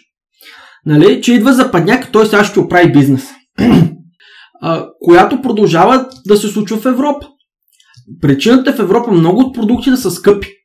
Много от продуктите са дори нискокачествени. Е свръхрегулацията. Да, хубаво, имаме еврорегулация, че аз си купа сирене и няма да умра от него. Окей, супер. Нека да има тази регулация. Но защо имам регулация, че кравата трябва да е на 20 на 20 метра, да слуша Моцарт и всеки ден да играе на нивата, м- нали, слушайки Бетовен, нали, защото да ни омръзне само Моцарт. Това е да се защити производителя в Холандия, който е редовен господавател, нали, с много капитал и с, както каза ти, връзки с Европейския парламент. Но забележи къде става проблемния въпрос. Когато ние сме тук хвърляли камъни, че не искаме комунизъм, не искаме да сме част от Съветския съюз и от Съветския блок, искаме демокрация, влезнахме в Европейския съюз. А как функционира Европейския съюз? Някой обясни ли ни в училище? Караха на да учим европейския химн, гледахме картата на Европа и ни обясняваха, сега вие сте тук в европейското семейство, всички се обичаме, се целуваме и така нататък. На мене са ми обяснявали ирония на съдбата. Имах евроинтеграция, един предмет в университета, където човек си беше супер навътре с нещата и знаеше всички кой на кого къде е бъркал, кога, как и какъв бил резултат от това. Буквално беше много навътре с нещата и беше забавно да го слушаш и си викаш, ле, те, те са толкова плетени, като цвиски червас. Така. Говоря на институциите и така. Значи, Европейската комисия, от всяка държава има един комисионер, тя е основния... Комисар. Тя е основния така ковач в Европейския съюз. Европейския парламент има така представителна функция. Гумен печат. само гласува, но няма законодателна инициатива, ако не се лъжа. А? Мисля, че Европейския парламент само гласува законите, но няма законодателна инициатива. Законодателните инициативи мисля, че бяха От на комисията и, и там а, граждански а, сдружения, ако се върят голям, ако има някакъв голям интерес по някаква тема. Нека такива неща бяха. Така, това е едно на ръка. Второто е, че Европейския парламент той как може нали, да върне към комисията някой проект да се преразгледа. Или може да го обсъди, както каза, така да решим гумен печат. Бе мога да го върна, може и да не го върне. така. И след това имаме събранието на всичките държави. Нали, Council of, как се казва точния термин? Съвет на Европа. Асамблея? Да, Мисля, който вече може нали, последната дума да си каже, но трябва да е с А, съвета на Европа. Да. Точно така. Но трябва да е с общо съгласие. Unanimously на английски. Да, да, ама сега искат да го променят. Консенсус. Така, консенсус. Но ми е интересно, защо, примерно в Штатите, колкото и да ги псувам, може да си включиш телевизора да гледаш дебатите в Сената? Защо аз не мога да си пусна телевизора да гледам какво се обсъжда в Европейската комисия? Нали, Европейски парламент го пускат от време на време. Така, той е много Не, ще скучен. ти кажа, различно е. Да, той, Защото в Сената американците да, той е ти не знаеш какво нарочно, не го пускат постоянно, го пускат от време на време и нарочно не ти го превеждат и е много скучен, да не го гледаш много-много. Така, Да. Така, Обаче- а в Америка също не ти показват какво си говорят правителството. Показват ти какво си говорят депутатите им в Конгреса и в Сената. Да, Ама да, не ти точно. показват- така. А защо не ми показват, като се съберат е, да Council of Europe, нали, Европейски съвет, който е реално нещо като Сенат, грубо казано Сенат, но нещо като Сенат, който може да връща законите надолу. Защо не ми показват какво си говорят те? Сигурно, ако много ровя, мога да намеря, но мисля, че се прави зад закрити врати. Поправи ме, Да. ако, ако греша. Защо в Европа, която сме си направили всякакви сгради да са стъклени, да не са крим, нали, да няма скрито покрито, реално всичко е скрито покрито. Ако хванеш една графика на това как функционират европейските институции, връзката на европейските държави с европейските конституции, тя е ужасяващо объркваща. Аз съм човек с висше образование, социологическо образование и на мен още ми е трудно да схвана всичко. Тоест, когато ти слагаш толкова голямо объркване, ти трябва да си много тесен специалист, за да разбереш как работят тези институции. Това е ексклюзивно. Ако видим Америка, която всички искаме да имитираме, добре, нека да имитираме Америка. Американската конституция е 5 страници. Е, е, да. А, Правата, ви даваш ли им кодекс? така, правата там Bill of Rights, нали, хартата на правата, или как се превежда на български, тя е една страница. И е написана на такъв език преди 300 години, 250 години, че всеки нормален човек, който може да чете, може да отвори, да прочете и да разбере за какво става въпрос и как функционира правителството. А какво имаме в Европа? Имаме няколко договора, които са буквално огромни папки, които ако ги сложиш на една маса, тя са катурни, ако ги сложиш накрая. Толкова са тежки. И никой не разбира какво се случва. И като бяхме деца в училище, нали, като трябваше да учим европейските, когато не приемах в Европейския съюз 2008, аз съм бил тогава в училище, никой не ни говореше тези работи. Никой не ги говореше и по телевизора. Да. И ако видиш старите хора, казват ми, те от Европата така казаха. И сега тези хора това го казват, нали, ние не можем да ги видим, те защото са прости. Не, то е толкова сложно, че дори ти ако си с две висши образования ти е трудно да го схванеш. Как функционира и кой взима решенията. Ние се вкарахме нали, в а, една много опасна оплетена мрежа, която ни задушава економически. Хората рипат и хвърлят и казват, никога не сме живяли така добре, като жизнен стандарт, българите. Да, ама никога не са живяли така добре и вьетнамците. Никога не са живяли така добре и африканците. Това, че целият световен жизнен стандарт се е вдигнал, това не, го, а, не е благодарение на прекрасните хора от Бруксел. Това е благодарение на нашия труд, усилия и пот. Добре. А, исках да кажа нещо, ако имаме време, а, за стандартите. За стандартите, ти каза, че са вид колониално робство. Аз мисля, че стандартите са економически, средство за економическа война. И ние може сме били потърпевши, защото са ни изпукали нашите земеделски производители, което е отвратително. Но залозите са по-големи и ам, когато си говорим, че в България има много корупция, има много корупция в България, окей. В Европа има невероятно количество прикрита корупция. Това с а, въртящата се врата, за която говорих, предизвика най-големия економически скандал в модерната история на света. На Европа със сигурност, на света най-вероятно се равновава с Lehman Brothers и с аудиторите в Америка. И то е Дизелгейт. Дизелгейт е економическа война, поведена от немската автомобилна стро- автомобилостроителна индустрия, която каза, ние произвеждаме много добри дизелови двигатели. А, нека да фокусираме енергията на хората, за, които искат промяна към зелена економика и да кажем, ние ще регулираме въглеродните емисии. И ще изградим евростандарти, от които основният критерий е това колко въглеродни емисии има автомобила. и ще игнорираме всички останали видове изгорели газове, които той хвърля. Еми, логично е, че дизелов автомобил с високо КПД ще гори 7 на 100, докато бензинов ще гори 10 на 100 и 7 на 100 ще генерира много по-малко въглеродни емисии. Да. Автоматично дизеловите автомобили стават много атрактивни, защото отговарят на лесно, по-лесно е за тях да отговарят на висок евростандарт.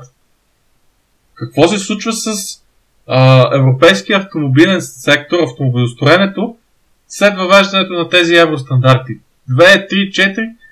Ами, регионалните производители почват да изнемогват, почват да губят почва под краката си, почват да фалират и минава Volkswagen Group и ги изкупува един по един.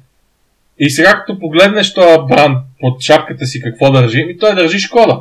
И той държи на, на, на испанските производство, Сеат. И той държи в Италия производство. Реално Франция остана горе-долу незасегната, но Франция никога не е Европа голям износител на автомобили. Тия Peugeot и Renault и Citroën, те си съществуват, нали, агрегирани в някакви конгломерати вече, за, да се запазят.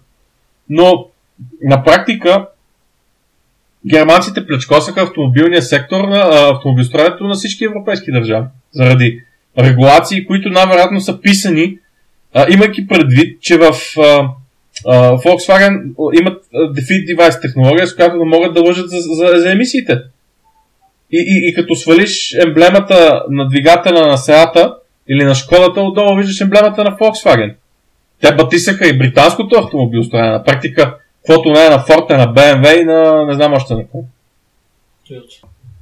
Толкова за стандартите. И е много а, интересно, много тема... интересно само да добавя към стандартите, тъй като това е друг проблем на демокрацията. Ако видите европейските парламенти преди 70-80 години след Втората световна война, са били там много обикновени хора. Селски адвокати, заболекари, доктори, даскали и така нататък в момента в парламентите, както на Запад, както се случва и България, са хора образовани в няколко големи университета, в стаж в няколко големи институции и така нататък. Защо? Защото тези хора са много лесно зависими. Те са много добре шифовани, индоктринизирани и второ, те нямат доходи, които са които те сами генерират. Тоест... Да, те, те не могат да се реализират в, в, в, в економиката като обикновени агенти трябва задължително да, да играят карнилка. Точно така. Тоест какво се случва? Казват ти, виж сега, пич, ти си в момента в парламента и си много готин. След 2-3 години ще ти свърши мандата. Могат да ни те преизберат. Няма да ти давам пари. Това е корупция. Това е незаконно. Айде сега го гласуваме този закон, стискаме си нали, ръцете. Ако изгубиш изборите, както се случи с Шродер, нали, ела сега тук ще бъдеш консултант до края на живота си и до края на живота си те да, да взимат като политически консултант в някоя фирма, където ти дори не ходиш на работа, получаваш една прилична заплата и ето ти е пенсията до края на живота ти. Или с... Това е по-ненаглия вариант от това, което направи Хантер Байден. О, да, да, да. И това е... Неговото е най-наглия вариант. Има и много по-рафинирани варианти. В смисъл такъв, а, примерно, а, ти с а, твои нали, симпатизанти създават фундация за теб нали, след като се пенсионираш ти като възрастен политик в тази фундация получава заплата. Нали, има... Това вече не е корупция, това вече е лобинг. Нали, корумпирани сме ние варварите. Тук от източна Европа, нали, туземците. Те не са корумпирани, те имат лоби.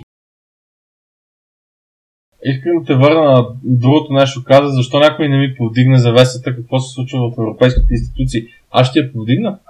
На мен ми е предподавал финансов министр на България, който е участвал в съвета на Европейския съюз се казва, който веднъж на някакъв период от време се събират всички министри от всички европейски държави в определен ресор. В този случай става въпрос за финанси и економика. Съвета се казва Екофин, мога да го намериш в интернет. И те заседават на най-болезнените теми за Европа и може би света. Към момента на събирането някъде в Швейцария ходеха изобщо голяма газария. И този Екофин тогава се е водел, това е преди голямата криза 8 година, Екофин се е водел от този, който после стана шеф на Европейската комисия. Един такъв драмен с очила от В Люксембург, ако не се лъжа, дето обича си пива. Юнкер. А, Юнкер, да. Юнкер е финансов министър, много печен и бит в алкохолик, ева за което. Та, Юнкер сега на масата в 9 сутринта, корасани, хайвери, не знам си какво, нали? Голямо шоу в Швейцария някъде. И сега и почва да пие и да нищи интересна тема. Имотния пазар в Съединените щати и също така в Европа. И казва, абе тук нещо се случва, много гърми този пазар, цените летат, хората забогатяват, а пък всъщност не са забогатели, тухлите си същи, същия брой тухли да са станали повече. Вика, има тук някакъв филм. И а, след известно умуване те осъзнават, че всъщност Юнкер по-точно осъзнава, че имотният балон е предизвикан от нещо, което е кръстено Affordable Housing Act от Джордж Буш 2001 година, като това е маневра на републиканците да се опитат да привлекат латино вота и целта му е нали, да се облегчат условията за кредитиране на хора, които са subprime кредито, кредитополучатели, т.е. са хора, които нямат достатъчно доходи да имат ипотеки, нямат достатъчно доходи да си купуват скъпи нови жилища, но благодарение на този закон банките могат да намерят механизъм, по който да им отпуснат парите на, на тези хора. И съответно, нали, става вълка от Wall Street и не вълка от Wall Street. А, какво беше? Uh, The Big Short, където да. някаква стрипизорка има три инвестиционни имота в Флорида. Нали? Uh, реално, причинно-следствената връзка в Екофин я правят 2006 година някъде. И викат това в един момент ще гръмне и ще стане много страшно. Обаче, виж, интересно, песачинката в чуждото око не осъзнава, че абсолютно също нещо се случва в Европа. В Испания, в... А, къде, къде бяха най-засегнатите от имотния балон? Британия, Испания. Гърция също, тя по други причини, но и да. имотите имаха. Да, Гърция там те ги биха, къде ги фанаха. Там ужас. да, да, там, там кой е първи, кой е последен не е ясно. По принцип, а, аз не знам ти като осъзнаваш това нещо се случи в Штатите. Тези хора, те не осъзнават ли, че пред толкова оплетена финансова система, ако щатите дадат назад, те ще, ще, ще задърпат целия свят с тях. Защото нали, економиката ни е оплетена. Ако една държава падне и става, нали, става... Реално това което, това, което някои хора почват да се чудят и да се притесняват, нали, че ще се случи това, че Америка ще поръча целия свят със себе си, някои държави започват да натискат и в един момент Европейската централна банка наистина вдига основните лихвени проценти преди началото на кризата. Е, кризата идва и тя ги сваля до нулата почти, нали знаеш историята на там. Да. Но да. прави опит да спре нещо, но много малък за, за много кратко време. На практика, ако беше почнала да се опитва да набие спирачка на имотния пазар, ЕЦБ, може би ще да напомпа лихвите или да се стегне жестоко регулациите, така че да стане много трудно да се кредитира 2004. Те го правят 2006 точно преди да почне проблема. Да. И резултат, нали, няма, защото тя паричната политика, като се смени, от много време да навлезе в а, цялата економика. Така че се дъжка чулка, въпреки че още не се е случило, то предстои. Може би ако кризата беше защото 2015 година, а не 2007, може би ще да има ефект. Mm-hmm. Но има някакво осъзнаване, но, но, но друг, другия голям проблем на еврозоната е, че е голям пазарлък защото това, което е добре за едните, не е задължително да е добре за другите. Сега германците, всичко в Европа е направено на тях да им е добре. Значи, европейските регулации, европейската инфраструктура и логистичните вериги и законодателствата са така направени, че Германия да може да си изнесе производството с ниско добавена стойност в Польша, Чехия, Балканите, тук да се шият седалки за БМВ-та, а пък сладките службици си остават там. Централите са там, там примерно правят раз, развойната дейност, там правят двигатели, там правят часитата.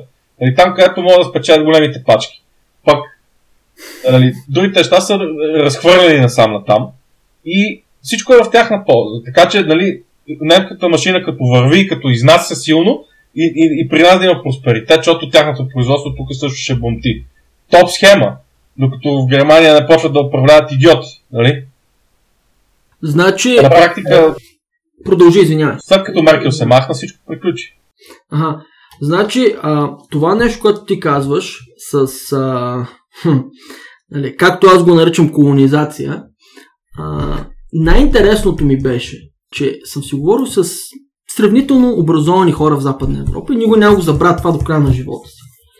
И, нали, говорил съм си с холандци, немци, Те даже не се и срамуваха да ми го кажат в лицето.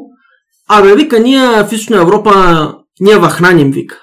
Ако не сме ние да ви даваме евросубсидия, вие там ще умрете от глад. Така и не е така. Така. А, първо ти евросубсидия, аз до сега на мен Ев- Европа да ми я дава субсидия, не съм видял да ми я дава пари или на хора, които познавам. Защото всички евросубсидии отиват в едни бизнеси при едни политици и те всички са проевропейски, не знам. Нали? Случайност, може би. Съвпадение. Но а, реално погледнато по-скоро сме ние, които храним тях. Защото е, каквото да си говорим, нали, има много кадърни хора от целия свят, но нали, също европейците, когато отидохме края на 90-те, началото на 2000-те на Запад, Да. да работим, ние им върнахме економиката на крака. Сега не, че не сме правили мизерии и не, че не сме били доста странни типове. Нали? Всички. Да, ама това, това всичко се офсетва с а, ползата от това да имаш ниско платен, супер високо квалифициран инженер от Източна Европа. Да, да. Нали, сега отидоха различни други групи бежанци, нали, които също очак, се очакваше, че трябва да допринесат за тяхната економика. До каква степен това е фактор в момента не мога да кажа. Нали, но ние сме лошите да, винаги. Допринасят, но с отрицателен знак. Така, нали, ние сме Аз лоши. искам да ти кажа нещо за това нещо. За, за, за бежанците работници. Нещо потрясаващо и скандално. Не знам дали си го чувал. Много обичат либералите да ни се смеят, да се смеят на работниците и да казват, ха-ха, вас ви е страх, нали, че някакъв, който не ви говори езика и няма вашето образование, ще ви вземе работа. Ха-ха, вие сте примитивни, като в, а, какво е това, в Саут Парк, а, they took our jobs, сещате ли се? Да. Нали? Гаврат ни по тази линия. Само дето, когато идваха бежанците, Баба Меркел с двете си мозъчни клетки, които и бяха останали тогава, каза специална програма за заето за нашите бъдещи доктори ракетни инженери. Тея хора, променяме закона, вкарваме ги с квоти в големите ни индустриални концерни и и тези фирми им плащат заплата 1 евро. 1 евро. Тоест за тях минималната работна заплата не въжи, а пък Федералното правителство на Република Германия ще им дава помощи и ще ги настани в социални домове, или не, не социални домове, в, в държавни домове, където по принцип е задаване под найем на бедни хора, нали? Да. Като общинските жилища в България. А, но на, на федерално ниво. И, и, и по този начин реално ще направим схемата на Walmart, ама в екстремен вариант, където този човек му създаваме работно място само за него в BMW. Е, Нали, Клаус не може да, или Йохан не могат да се класират за това работно място. Задължително трябва да си беженец, заплат ти едно евро и живееш на помощи, които държавата ти плаща на драго сърце и ти дава и жилище. Само, че, нали знаеш, че тези данъци, които са платени там, те са платени от а, немските бургери. Сега, аз от това, Да. което знам, нали, то, то е не и тайна, всички го знаем, голяма част от европейските и западни, американски корпорации, това, което правите, те а, правят така матрешка от а, фирми, нали, кой е акционер на кого, на кого е дал заем, на четвърто, пето, шесто, седмо лице в осмата държава на Вирджинските острови и реално те плащат така доста скромни данъци. В смисъл, има много европейски така, концерни, които плащат и ни много малки данъци. Всъщност, голяма част от бюджетът се пълни в Европа от акцизи, ДДС-та, което е най-мръсният данък ДДС-то. Най-недостойно. Най-мръсният. Най-мръсният данък. Така, и акцизи, ДДС-та и а, лични данъци. Не корпоративни лични. Корпоративният данък играе много малка роля в европейските бюджети на повечето държави. Тоест, аз си плащам за държавните услуги с моите осигуровки, с моя данък, с това, когато аз си купувам хляб, аз давам една четвърт на държавата. И това, когато си купувам бензин, аз давам една четвърт на държавата. Когато аз си купувам лекарство, аз пак давам пари на държавата. Но, от друга страна пък, а, примерно, голямата корпорация казва, «Ами, аз съм на загуба, бе, човек. Трябва да връщам заем. На кого го връщаш този заем? Еми, на моята фирма Майка в Норвегия. А моята фирма Майка в Норвегия, нейният акционер се намира в Лондон. А неговият акционер се намира в а, Вирджинските острови. И какво прави Вирджинските острови? Ми там е headquarters, то там дават заема.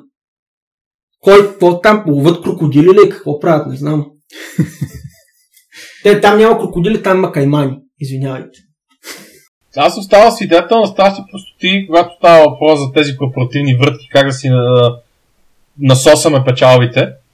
И буквално съм виждал ситуация, в която централата казва всички местни организационни структури ще платят а, на края на фискалната година 50% от печалбата си преди данъци, като такси за брандинг, за реклама, за софтуер, за не знам си какво, на компанията майка, която е еди къде си, с цел нали, е, оптимизация на данъчните разходи. С други думи, целта беше да се избегнат данъци. Да. И, и, и иронията беше, че това го правиш в България, където е нисък данъка, а пък а, част от печалбите се пренасочиха да се плащат в Германия, където данъците са у което е интересен вид данъчно родство. Вместо данъка се плати в България, се плаща в Германия. Хм, това не е окей. Okay. Да. Значи не е само това, но а, хората тук си мислят, че ниски данъци в България, които между аз съм за ниски данъци, по принцип. Мре, виж, те са ниски, просто в Европа са на човешки високи. Да. Нали? Да. Обаче те не са ниски, защото ДСН-то... Ама не, чакай да почнем от първо от доходите. Данък общ доход. Осигуровки. Данък печава на работодателят. Данък дивиденд. Нали, за остатък. Да. Където си го разфърля. Имаш акцизи и мита, които са доста солени. А, имаш ДДС-то, което е огромно. Повечето европейски държави, средното им ДДС е по-низко от нашето, защото те се възползват. Европейския съюз ти дава рамка за ДДС-то. ДДС-то може да има базово ниво, три специални нива и нулево ниво. И ти можеш само спокойно да си ги нагласиш както си искаш. Примерно, базово пиво ти е 22%. Обаче, за горива ти е 18%. За медикаменти, за книги, за не знам си какво е 10%. За услуги свързани с а, старчески домове и медицински услуги е 5%. И примерно за бебешки храни е 0%. И ако влезеш, има един сайт, където ти агрегира абсолютно всичките а, ДДС ставки на всяка една европейска държава и погледнеш на Германия ДДС-то, това е един ферман, защото те са описани.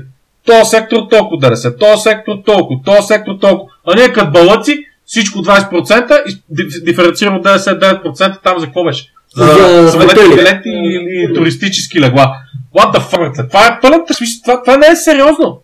Това е кражба. Но политиците знаят, че пращаме. е половината от държавния бюджет на България, то затова не се пипа. Чакай сега, ето виж какъв е парадокс. Значи аз, ние да накоплаците издържаме държавния бюджет в по-голямата си част, като плащаме ДДС. Но когато дойде западния инвеститор, всички възможни а, такива османски подмазвачески тактики, които сме научили, А. ще бъдат приложени. Защото той е работодател. Той прави индустрия в България. Той не идва в България, защото той иска да бъде работодател. Да, той идва за да спести от пари. Окей, okay. more than welcome. Но реално погледнато, много често интересът на чуждия инвеститор се поставя пред интереса на българския данокоплатец. В името на това... Аз ще им- Да, извинявай, кажи. Има един много интересен казус, от скорошната ни история, на няколко години е вече, той казва се Volkswagen, ако си го спомняш. Спомням си го. Volkswagen трябваше да направят завод и се чудеха къде да го направят. Какво значи да са се чудили? Чудеха се кой ще им даде най-сладката оферта. И тогава Бойко с целия си акъл каза, че ще осигури завода да дойде тука. Обаче турците казаха, нашата оферта беше някаква разумна такава. Примерно ще им дадеме безплатно земя, на която си построят завода и ще им изградим някаква инфраструктура, че не могат нали, да транспортират продукция, суровини, не знам си какво. Беше окей. Okay. И, и мисля, че ще да плащат по облегчен режим осигуровки. Окей. Okay. Не е лоша оферта. Но, турците бяха казали, че ще им дадат някакви милиарди. Кеш пара. Цак, ети. Офсет. Този завод струва 2 милиарда. Ети 2 милиарда долара от турската държава. А, за благодаря. Да. Само за да създадем малко работни места и да напомпаме имиджа на Ердоган. Е как ще конкурираш с това, бе, човек? Ти, ти не можеш, те турците буквално свалят гащите и казват действайте. Това е абсурд. И затова, според мен, е слава Богу, че не дойде при нас този завод, а пък иронията беше, че заводът отиде и в Турция, въпреки че турците даже мисля, че авансово бяха дали някакви пари на германците. Там тотално унижение. Ти си ти им даваш пари да ги подкупиш да при теб и те накрая никъде не отиват. защото идва COVID. Да. Значи, забележи до каква степен, дето започнахме разговора, дали живеем в капитализъм. Това не е капитализъм, приятели. Това, което Европа казва, не е свободен пазар, не е демокрация, не е капитализъм, не е движение без граници. Всичко това... Това е олигархична бюрокрация. Моля? Това е олигархична бюрокрация на практика. Това, единствената разлика между Съветския съюз, това с един, с един човек в Грузия си го говорих, чуждия е новозеландец. Нали, той ми каза така, нали, на народен език, вика Европейския съюз е като Съветския съюз, ама с шоколади и гелове. Нали. Нали, и сега като стоя ня... И банани. и банани, да, шоколади, гелове и банани, но и че Съветски съюз, нали. И аз сега се замислям ония ден и си викам, абе то май, май си е така. Също да не говорим, че на Запад почват да те арестуват за всякакви глупости, могат да вкарат в затвора. Нали, за това, че mm-hmm. примерно ти си напсувал някой на расова основа, те вкарват 3 години при затвор на рочно с младсинствени групи, както направиха с този англичанин а, Томи Робинсън. Нали, той човек едва не излезна жив. Те почти чаха да го убият едва ли, на държавата ще го убие. Тоест, а, аз не знам хората, които са скачали нали, 89-та и след това 91-та, 97-та по площадите, дали са съзнавали какво са правили. Дали си давали за сметка. Не са естествено. Аз до някъде комунизма го вина не за друго. Вина а, комунистическия строй, освен за това, че тотално унищожи вярата а, в Бог в хората. Той, а, ограничавайки хората, не им показвайки какво има на Запад, не им обяснявайки как работи западната система, или използвайки някакви клишета от преди 100 години, хората не, не бяха подготвени да разберат какво се случва. Тук, нали, високите класи знаеха какво се случва. Те сами станаха от а, комунистически а, комисионери, еврокомисионери. Това тях въобще не ги притеснява. Но масовият човек... Те си не- пратиха децата да учат на Запад и сега децата им са станали праси. Да, да, да. Всички, а, да не забравяме, че най-голямата лява партия в Европа, ПЕС, нали, много хубаво име ПЕС, нали, се а, управлява от Волен, а, Волен аз пък, а, от Сергей Станишев, който между другото е роден в Съветския съюз, обучен в Съветския съюз, завършил съветски школи. Всъщност вече не е той шеф на ПЕС. Но той беше много години, 10 Но години. доскоро беше, да. Което е много странно, нали? Тук скачаме, плюем Русия, забранихме да четат Достоевски, Толстой, нали? забранихме руски театър да се играе, нали? Но а, шефа на една от най-големите партии в Европа беше, е бил съветски гражданин. За какво говорим просто? За какво нали, лицемерие става въпрос? Добре, бих искал, ако нямаш против, да разкажеш историята как Гърция спаси Европейския съюз от фалит. А, как Европейския съюз ам, се беше спазарил с... Европейската централна банка се бяха спазарили с гръците за заемите им. Да, Което е шушо-мушо. Историята беше следната.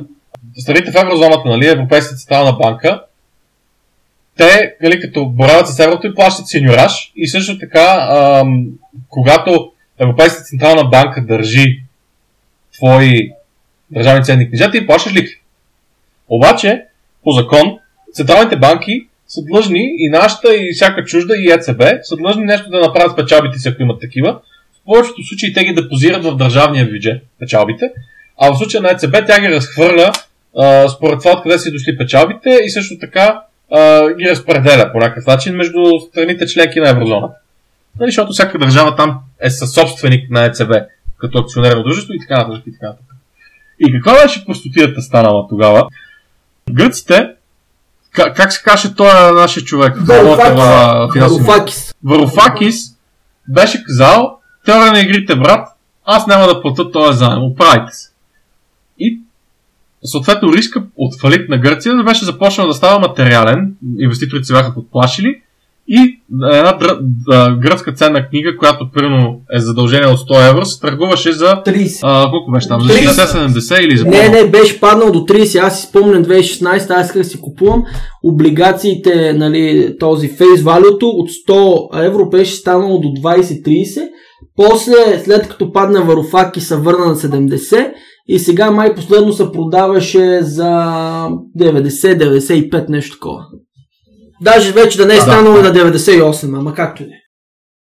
И силата беше, че реално те се бяха спазарили по този начин. Гърция казва ние да направим плащания по тези ДЦК. Европейските банки почват да хвърлят боба. Защото те държат много от заемите. ЕЦБ също държи част от заемите. ЕЦБ отива и казва на гръцкото правителство, слушай са, мани го това Варофакис, плати ми ги тия пари, аз съм купила тези облигации на безценица и сега те ще поскъпнат и ще си кажем, опа, печалба. И понеже да е дошла от Гърция тази печалба, ние ще ви върнем горе-долу парите, които вие сте превели към нас. Така ще се падне математиката, а в същото време всички европейски банки, които са се налапали с гръцки дълг, ще могат да отдъхнат, защото балансите им ще престанат да изглеждат кухи. Да. Гръците се чудиха, чудиха и казаха, еми айде, правиме го. Махнаха Варофакис, облигациите им скочиха от 20-30 евро там, на колкото скочиха. Европейската централна банка им върна парите реално, нали, като, защото реализира печалба и я преразпредели на Гърция. Да, защото те са ги изкупили преди да махнат Варофакис, като са били на... Точно, най- да, те са ги изкупили на безценица и Европейската централна банка спечели пари от това. И ги върна на гърците по този начин. Те пари и немските и френските банки си казаха, леле, разминаха се. И мисля, че единственият, който остана предан в тази ситуация, беше гръцкият данъкоплатец. Абсолютно. Значи аз си го спомням, аз съм живял в Гърция, там съм учил и си го спомням този период. И даже тогава звънях а, на баща ми, викам баща ми, дай купуваме облигации гръцки. И тогава един грък ми вика, те спекулантите, не че са знаели нещо, ма спекулираха, нали. Нали, дай купуваме 10 години, 10 year bond, вика такава, нали, Да. изгърмяваш примерно с 500 евро, нали, ма си купуваш облигации, които ще ти я възвръщаемостта 10 000 примерно, или нещо такова беше. И някои хора спечелиха в Гърция добре, но това бяха спекуланти. Са не бяха масовия народ. Е, много ясно. Чакай сега ще ти кажа само да проверя колко наистина е face value. Тоест нейният yield беше... Нещо- беше някакво безобразие, бе, брат. Това е повече от ясно. В България, между другото, случи подобен обир с а, компенсаторните бонове. Костов въведе нали, едно такова нещо, компенсаторен бон, ако не се лъжа Костов, а, където ти казва, нали, понеже комунизмът ти е взел някакви земи там и така нататък, и ти не си получавал плодовете на своите земи, сега ние ти връщаме земите с някакви ограничения, разбира се, там до 400 декара и така нататък. И също така, а, ще ти дадем компенсация за всички тези години, когато, които ти не си получавал парите от земята си. Обаче нямаме толкова пари в момента. Затова ще издадем компенсаторни бонове. И с тях ще се случи нещо. Ма какво ще случи, никой не знае. И компенсаторните бонове се получават, хората, о, милионер компенсаторни бонове, не знам си какво. Се оказа, че с тях нищо не можеш да си купиш. И за много време те почват да се търгуват по една стотинка левчето. Ага. Нали, един компенсаторен лев се редеше на една стотинка. И хората си ги разпродаха за безценица. Те бонове изчезнаха, нали, потулиха се някъде. Малка част от тях се търгуваха на БНБ, на БФБ, искам да кажа, на Българска фондова борса. Ага. И след това, от време на време, се появяваха сладки изделчици, като например приватизацията на Viva.com, на а, БТК, която се приватизира с бонове. И изведнъж боновете от една стотинка левчето станаха на левче левчето. А имаше една приватизационна сделка, която беше толкова сладка, че станаха лев и 5 или лев и 10 левчето. Тоест, а, плащаш повече левове, отколкото компенсаторни левове ще получиш, защото това, което ще приватизира, че го приватизират на такава безценица, че си струва. Ага. А, безобразна далавера и брутален обир, естествено, защото държавата казва, аз тук сега, нали, аз ще ви компенсирам вас за пропуснатите ви ползи, а обаче в крайна сметка нищо не ви компенсирам, защото те пари не съществуват, а са някакви измишлетини компенсаторни левове. А пък в следващия момент аз ще направя приватизация с тези компенсаторни левове, които са ги заграбили наши хора, естествено. Да. А, и ще приватизирам супер сладки неща, които са държавни и струват много. Ще ги... Е така. Защото държавата реално премахва от обращение компенсаторните бонове. Тя в бюджета си няма приход от левове, които да може после да похарчи за нещо. Примерно, приватизирам АЕЦ Козлодуй за 10 милиарда лева, отиваме и строим АЕЦ Белене. Нали? Не, не е този филм. В бюджета влиза кухо нещо, влизат компенсаторни бонове, които се самоунищожават, когато станат собственост на държава. Да, Тоест, са били държавен. Дедов! Дедов! И българите издухаха с няколко компании тогава, между 2000 5 6 и 2012-13. Защото си спомням, че 2012 ако бях завършил средно и бачках в а, една финансова компания, лятото преди да стана, преди да стана първи курс и си спомням как а, това беше гореща тема. Компенсаторните бонове, колко, лева, колко стотинки си стане днес и нали, как ще да бъде топ да наверата. И то си беше, то си беше обир. Да. Само да те прекъсна, в момента гледам. Значи 10 годишния бонд в Гърция, че ми стана интересно, е тогава беше станал с 41% yield доходност. Тоест трябва да е вървял някъде, Левица. като там лихвата беше 2-3% към 50 евро. Не са били към 30, де ти викам. Би трябвало да е бил към 50 евро някъде, ако не и повече.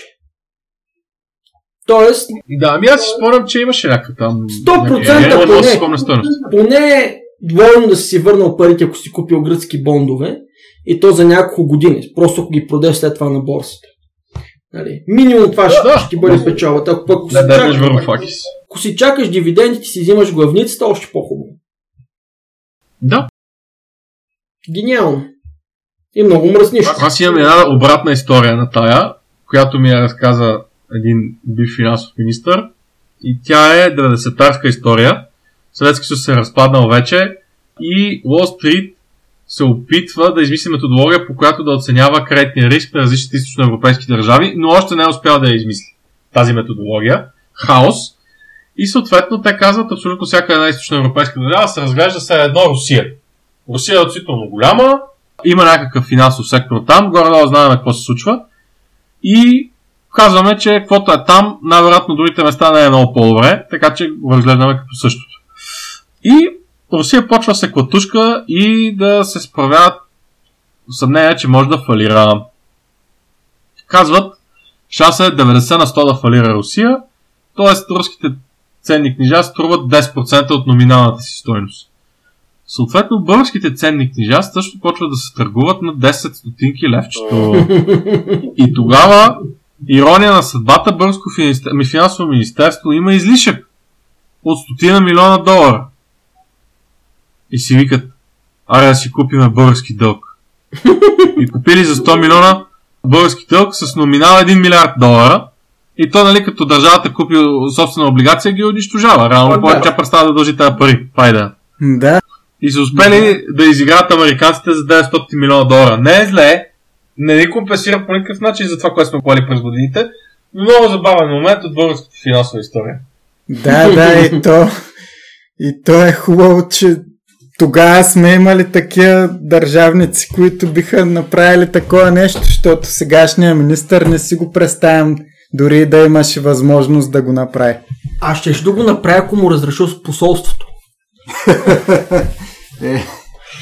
Ще да пита първо за разрешение. Ама не, не забравяй, че това е ситуация на Power Vacuum. Там просто няма, кое, няма посолство. Да, Такъв хаос е в източна Европа, че няма посолство. да, да. Тогава сме имали възможността за някаква свобода.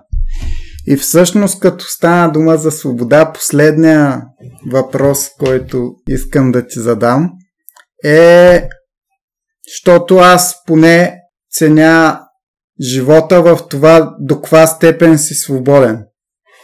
Как може, управляйки парите си, човек, обикновен човек на заплата, не някакъв предприемач или нещо такова, да бъде възможно най-свободен, възможно най-малко зависим.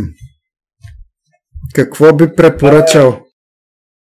За мен е зависимостта от, от приходите ти зависи от а, най-вече от това какви разходи искаш да имаш. Значи, ако искаш да живееш на макс, да караш тегави коли да живееш в а, тегави блокове, в тегави софийски квартали, ще си плащаш като поп и ще станеш а, роб на дълга си. Да, Ако си склонен да, да, да живееш по-събрано, да спестяваш, да инвестираш част от парите си, при нас казвам много приятели за мене, офертата на Tavex да си купуваш абонаментни златни ключета по 1 грам, имаш лимит до 5 мисля на човек на месец мога да купуваш и като купиш 12 месеца поред, ти дават 13 ключа подарък. Или ако си купи по 5, ти дават нали, 5 бонус. Това е супер добра възможност, ако искаш по-малко, по-малко да си къташ злато. Защото златото от него няма да забогатееш, но като големите сътресения от тип инфлационните, най-вероятно ще си запазиш стоеността на парите по-добре, колкото ако да държиш под матрак. Да. Това не е лоша идея. Другото нещо е, според мен, моите хора почват да живеят като американците и да си потрошват парите до край за стоки, които ще се развалят след две години и ще ги хвърлят. Ми, аз познавам немалко хора, които са дали голяма част от заплатата си да си купят iPhone. България не изкарва на големи пари. Един iPhone, цената заплата е 1800 лева преди данъци. Един iPhone, колко струва? 3000 лева. Значи след данъци това са две заплати, бе, брат. И като му щупиш екрана на този телефон и те боли сърцето. Защо? Ще си, позв... ще си купиш телефон за 200 лева, дето ти го открадат или никой ти го открадне първо. Второ, ако го щупиш майната му, ще си купиш нов. Нали? Затова аз си мисля, че е по-добре дори повече пари да изкарваш да живееш по-скромно. В един момент, когато си спести достатъчно пари да си купиш собствено жилище, ако можеш да си го позволиш изцяло с пари, не можеш с заем, но много хора, когато си купуват собствено жилище, първото особено, го купуват с минималното самоучастие. 5, 10, 15, 20%. А, 20% е много. В повечето случаи го правят с около 5-10 и теглят всичко останало като ипотека. А каквото не им даде банката като ипотека, го теглят като потребителски.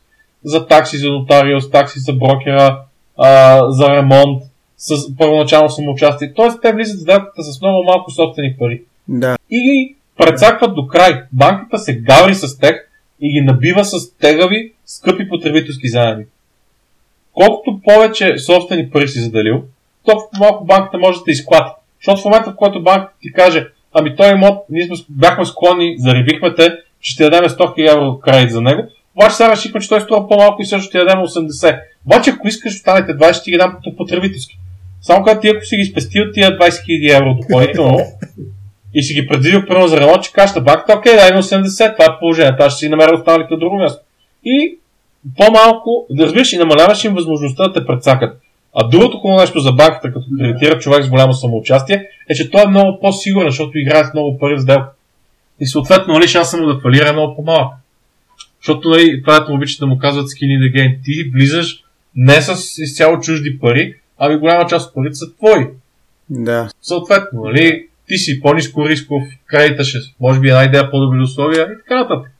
Та, за да бъде независим човек, трябва да има заделени пари, за да може, ако се случи нещо и го канцелират, да може да си живее поне, да се вика една година така, докато измисли как да оцелява, след като са го разкарали от откъдето са го разкарали, и да не се заробва с заеми. Особено за, за глупави неща, като дрехи, коли и телефони. А какво мислиш за, са... за, за страховките? Какво мислиш? Ами, за мен за страховките, особено рисковите за страховки, не спестовните, рисковите за страховки, където примерно плащаш относително малко пари и ако се случи нещо лошо, получаваш много пари. За мен тези застраховки са адекватни неща. Примерно за страховка живот, плащаш по 1000 лева на година и ако умреш, твоите близки ще получат 200 000 лева, примерно. Това за мен е доста окей. Okay. Има и други застраховки, които се водят спестовни, дето всяка година заделяш премията по, по рисковата част на застраховката и заделяш и допълнителни пари, които са спестовни. Тези застраховки никога не може да си зададеш на кера от тях, защото голяма част от комисионите, които плащаш първите две години, отиват за заплата на този да ти е продал тази застраховка. Намек, нямаш голема файда от тях и застрахователните суми са ти много по-малки. Там да лаверата, ако фанеш да не да умреш, ами да се инвалидизираш и примерно си предвидил застраховката ти за 100 000 евро, които ти ще трябва да внесеш левче по левче, докато там ги събереш, примерно за 10 години си е пуснал. Обаче, ако на втората година се инвалидизираш и фирмата ти покрива разходите до края на застраховка. Некви такива са. Т.е. там уж ти дава някаква защита, но не ти дава баш защита, уж спестовна, ама не спестяваш нищо. Общо взето гориш, а, като сметеш инфлацията накрая, ти си за сигурност вътре. Така че според мен тези застраховки са неадекватни. Адекватно е да си, ако те притеснява да си направиш рисков живот. Все едно, като имаш кредит към банката, тя ти прави такава застраховка. Ако имаш ипотека. А добре, в момента това, което споменаваш, това, нали, наскоро установих, че аз общо взето на 99% съм съгласен с теб. Наскоро установих, че масово хората, както ти каза, няма такъв начин на мислене. Масово хората на Запад и в България включително, буквално нямат спестени пари за повече от месец и половина. Дори това е много. Така е.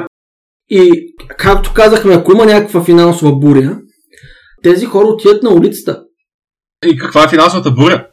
Да, финансовата буря е разваляте се колата. Не, не, аз ти говоря за глобална. Окей. Okay. Но те в Америка е така, американците имат по 500 долара спестени. И на тяхната кола като и светне чайника и край фалират. Поне в Америка може да си фалираш като човек, нали? Тук личния фалир. А, да, да, така е. Това е, това е, аз не мога да го разбера това нещо. Българите, особено моите хора, имат някаква жестока, жестоко желание да си купят супер скъпа кола или кола, която е била супер скъпа. Тя е ефтина. Тя е ефтина, защото поддръжката е супер скъпа. И те искат да си отидат и си купуват uh, BMW 7 Max с V8 двигател. Топ, евала, топ машина, брате. Имаш вкус. Нямаш пари да изсипеш гориво, брат. Е, как, е, как това нещо е сериозно? Утре за нещо цвет на чека, олеле, и колата да паркираш пред блока и седи там като гробните цел живот.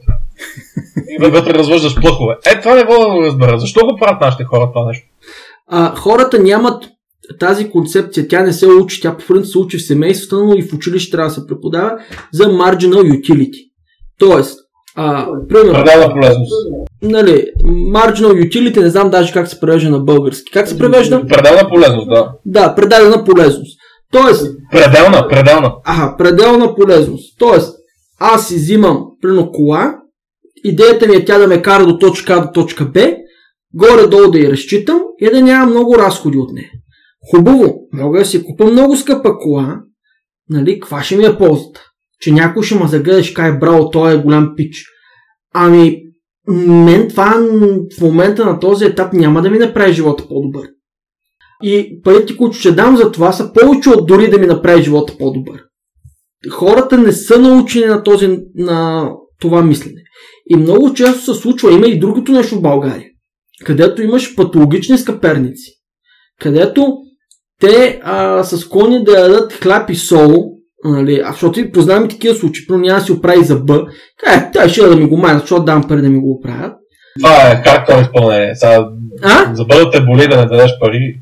Ми човек, аз познавам такива хора, искам да ти кажа. Примерно, той има пари спестени, примерно 200 000 в банката и му предлагат, искаш да ти направим една хубава керамика, тук ти сложим да ти е хубав зъба, ай, сложи там една протеза, ами направо сега едно чине, какво ще се занимавам, дам пари. Те така и не, че след 10 години съм в гроба.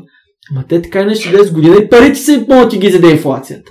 Да. Да. Им- Има го, виж, има много тънък баланс между това ти да живееш нали, прилично и между това ти да си купуваш неща, които остави, че ти, ти физически нямаш нужда от тях. Тоест, сега, примерно, можеш да си позволиш, а, нали, тук не говорим за луксове, примерно някакви неща, които са ти нужни всеки дневно. Нормални дрехи, нормални нали, лекарства, нормални, не знам, храни. Окей, файн. Но аз не мога да разбера и за мъжете и за жените. Защо ти трябва да си купиш бранд? Дори, първо аз съм говорил с хора, които са работили в химическата индустрия. И са ми казали, виж, между, примерно, препарати на много скъпа марка и препарати на много ефтина марка, химическата разлика, ако ги видиш, химическия им анализ не е много-много по-различен. Може би аромата да е по-скъп. Реално 60% от този марджин идва от а, маркетинг и позициониране. Да. Няма някакво е такова базово образование. И Добре, аз съм окей да се... Нека хората, които искат и могат да си го позволят, нека се газарат. Да си живи и здрави, яко да, е. бе, да, бе, яко. Яко е. Си вземеш една яка кола и да си даваш газ и да ти е кеф, е хубаво нещо. Въпросът е, че не може да си студент първи курс с спортна кола, която се... Спортните коли са трошливи коли. Да. Екзотични са. Да. И са готини. Няма нищо лошо да имаш, но като студент няма да можеш да я поддържаш тази кола. След два месеца в момента, в който нещо и се прецака, ще засилиш пред блока и ще псуваш колко е гадна колата. А те са направени и с идеята, че ще се трошат и ще се ремонтират с времето. И, ще, и в един момент и двигателя ще фърли и така нататък. Просто той ще бъде из, износен от екстремните ситуации, в които той работи. Е, и, има тия, особено ако си гледал спортни коли и така нататък на запродан, по някой път хората пишат, тази кола е карана на писта. Или тази кола не е карана на писта. Не знаеш какво се случва на пистата. Да, знам какво. Да, като, Амортизацията. като направи 50 обиколки на да, като направи 50 обиколки на Нюрнберг, от центробежните сили с тия скорости на нея, два или три от цилиндрите не се мажат като хората, освен ако не е с а, такъв, с сух картер. Не се мажат цилиндрите и двигател лека по лека почва да се амортизира там и след примерно 5 години каране на Нюрнберг като луда, тази кола отива в кофата двигателя, просто трябва да се смени. Той се износва. Край. Не е лошо направен, просто ти го караш екстремно на формула на двигателите по същия начин. Караш, караш, караш, той умира накрая. Но това хората го имат предвид, когато ги купуват тези коли, като са нови. И когато ги продадеш на, на тъки пари, като са стари, идеята не е да ги купи някой лешпер студент и да фалира, да, да, да, да, да я поддържа тази кола или да заде пред блока. Идеята е да я купи някой, който го кефи модела и ще я реставрира, ще си я, кеф, ще си я караш и да газ. А, а това не разбирам, защото аз познавам такива хора. Познавам хора, където са набили пари BMW седма, където мисля, че беше 300 000 като ново. Купила е за 20 бони и седи по балкон. Пред блока и вика, ай, дай тук, кука, дай 5 лева да сипем малко бензин, че да направим две кръчета. Викам, брат, какво? Така само да върташ ключа и ще, ще избухаш 5 лева бензин. Какво правиш ти? И, и абсолютно не е иронично. Даваш му 5 лева, отива, сипва на бензиностанцията, защото там е светна лампата за гориво. Кара точно един километър, светва пак лампата, отива и я паркира блока и вика, стига толкова. А, а, иначе цялото табло свети като коледна аха. Вика, бати, погрижи за тази кола или я остави да умре. Каква, защо се гаваш така с нея? Или я кара, или я върни за скрап, или я продай. Има, има го това и при жените, нали? А, Има ту, там е друг, там е физически тунинга, който е по-страшно. Всякакви тунинги, устни, вежди, чанти, епилации, а, Инвестиция за OnlyFans. те, да, това, виж сега, ако инвестиция, ако могат примерно да си направят OnlyFans фирма, примерно това да им отива в данъчната, да им, да им, да им, Да им връщат ДДС. да, да им връщат ДДС това, разбирам, нали? Но в смисъл там, за жалост, интелектуалните способности не са на такова високо ниво, нали? Мисля, че прекалихме вече. да. Ми добре да обобщим накрая извода, за да си свободен не се заробвай с заеми, които в крайна сметка Не ти трябват нещата, които си купуваш тях, просто не се загроби с заеми. да. И Защото Си ти с- като изплащаш заеми всеки месец трябва да внасяш, примерно ако е ипотека, може да е 1500-2000 и нагоре вноската ти на практика си ограничаваш въобще възможностите в живота. Примерно те ще е страх да си тръгнеш от работата, въпреки че, Да. че е зле, защото не знаеш дали ще си намериш достатъчно подобни условия и т.н. Някои му казват на това златни белезници. Да. Ти се слагаш в кафес и живееш в него. Да, и с тия срокове абсурдни, които са по 20, 25, 30 години, просто Просто трябва да си направиш много добре сметката. Защото лихвите са доста ниски и лихвеното плащане е относително ниско. Нали, основната част от плащанията ти като ипотеката, особено като е по-къса, са, са, са главници. Това са парите, които си взел, т.е. не са пари, които гориш. Не е лошо. Лошото става, когато се набок, с потребителски заеми, с бързи кредити и така. така. Там е голямото горене, там е голямата свищина. На практика, ако изтеглиш една разумна ипотека за кратък период, за 10-15 години, ти ще видиш лихвите ще ти примерно от 1000 лева вноска, лихвата ще е 300 лева. Става. да. Не е толкова зле, защото останалото, нали си е главница, това си го взел, това го връщаш. Окей. Но да изтеглиш кредит, за да си купиш iPhone и да плащаш на месец по примерно 200 лева, от които 60 лева са лихви. 60 лева не са много пари, ама като се замислиш, че една трета от вноската ти е не една трета, ами там колкото се падат, е извъртено. Ще да и по-скъпи стават даже. Да. Добре. И с това приключваме днешния разговор.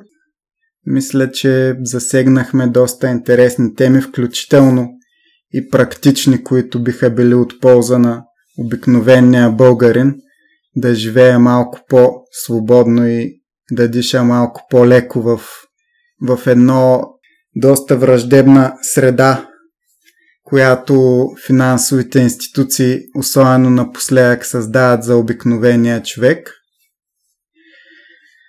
Кука, благодаря ти много за твоето участие и за интересните примери, които даде и като цяло за това, което разказа. Аз благодаря за поканата и ще се радвам да направим още един-два разговора. Дани, Митко, благодаря ви на вас за участието. И ние благодарим.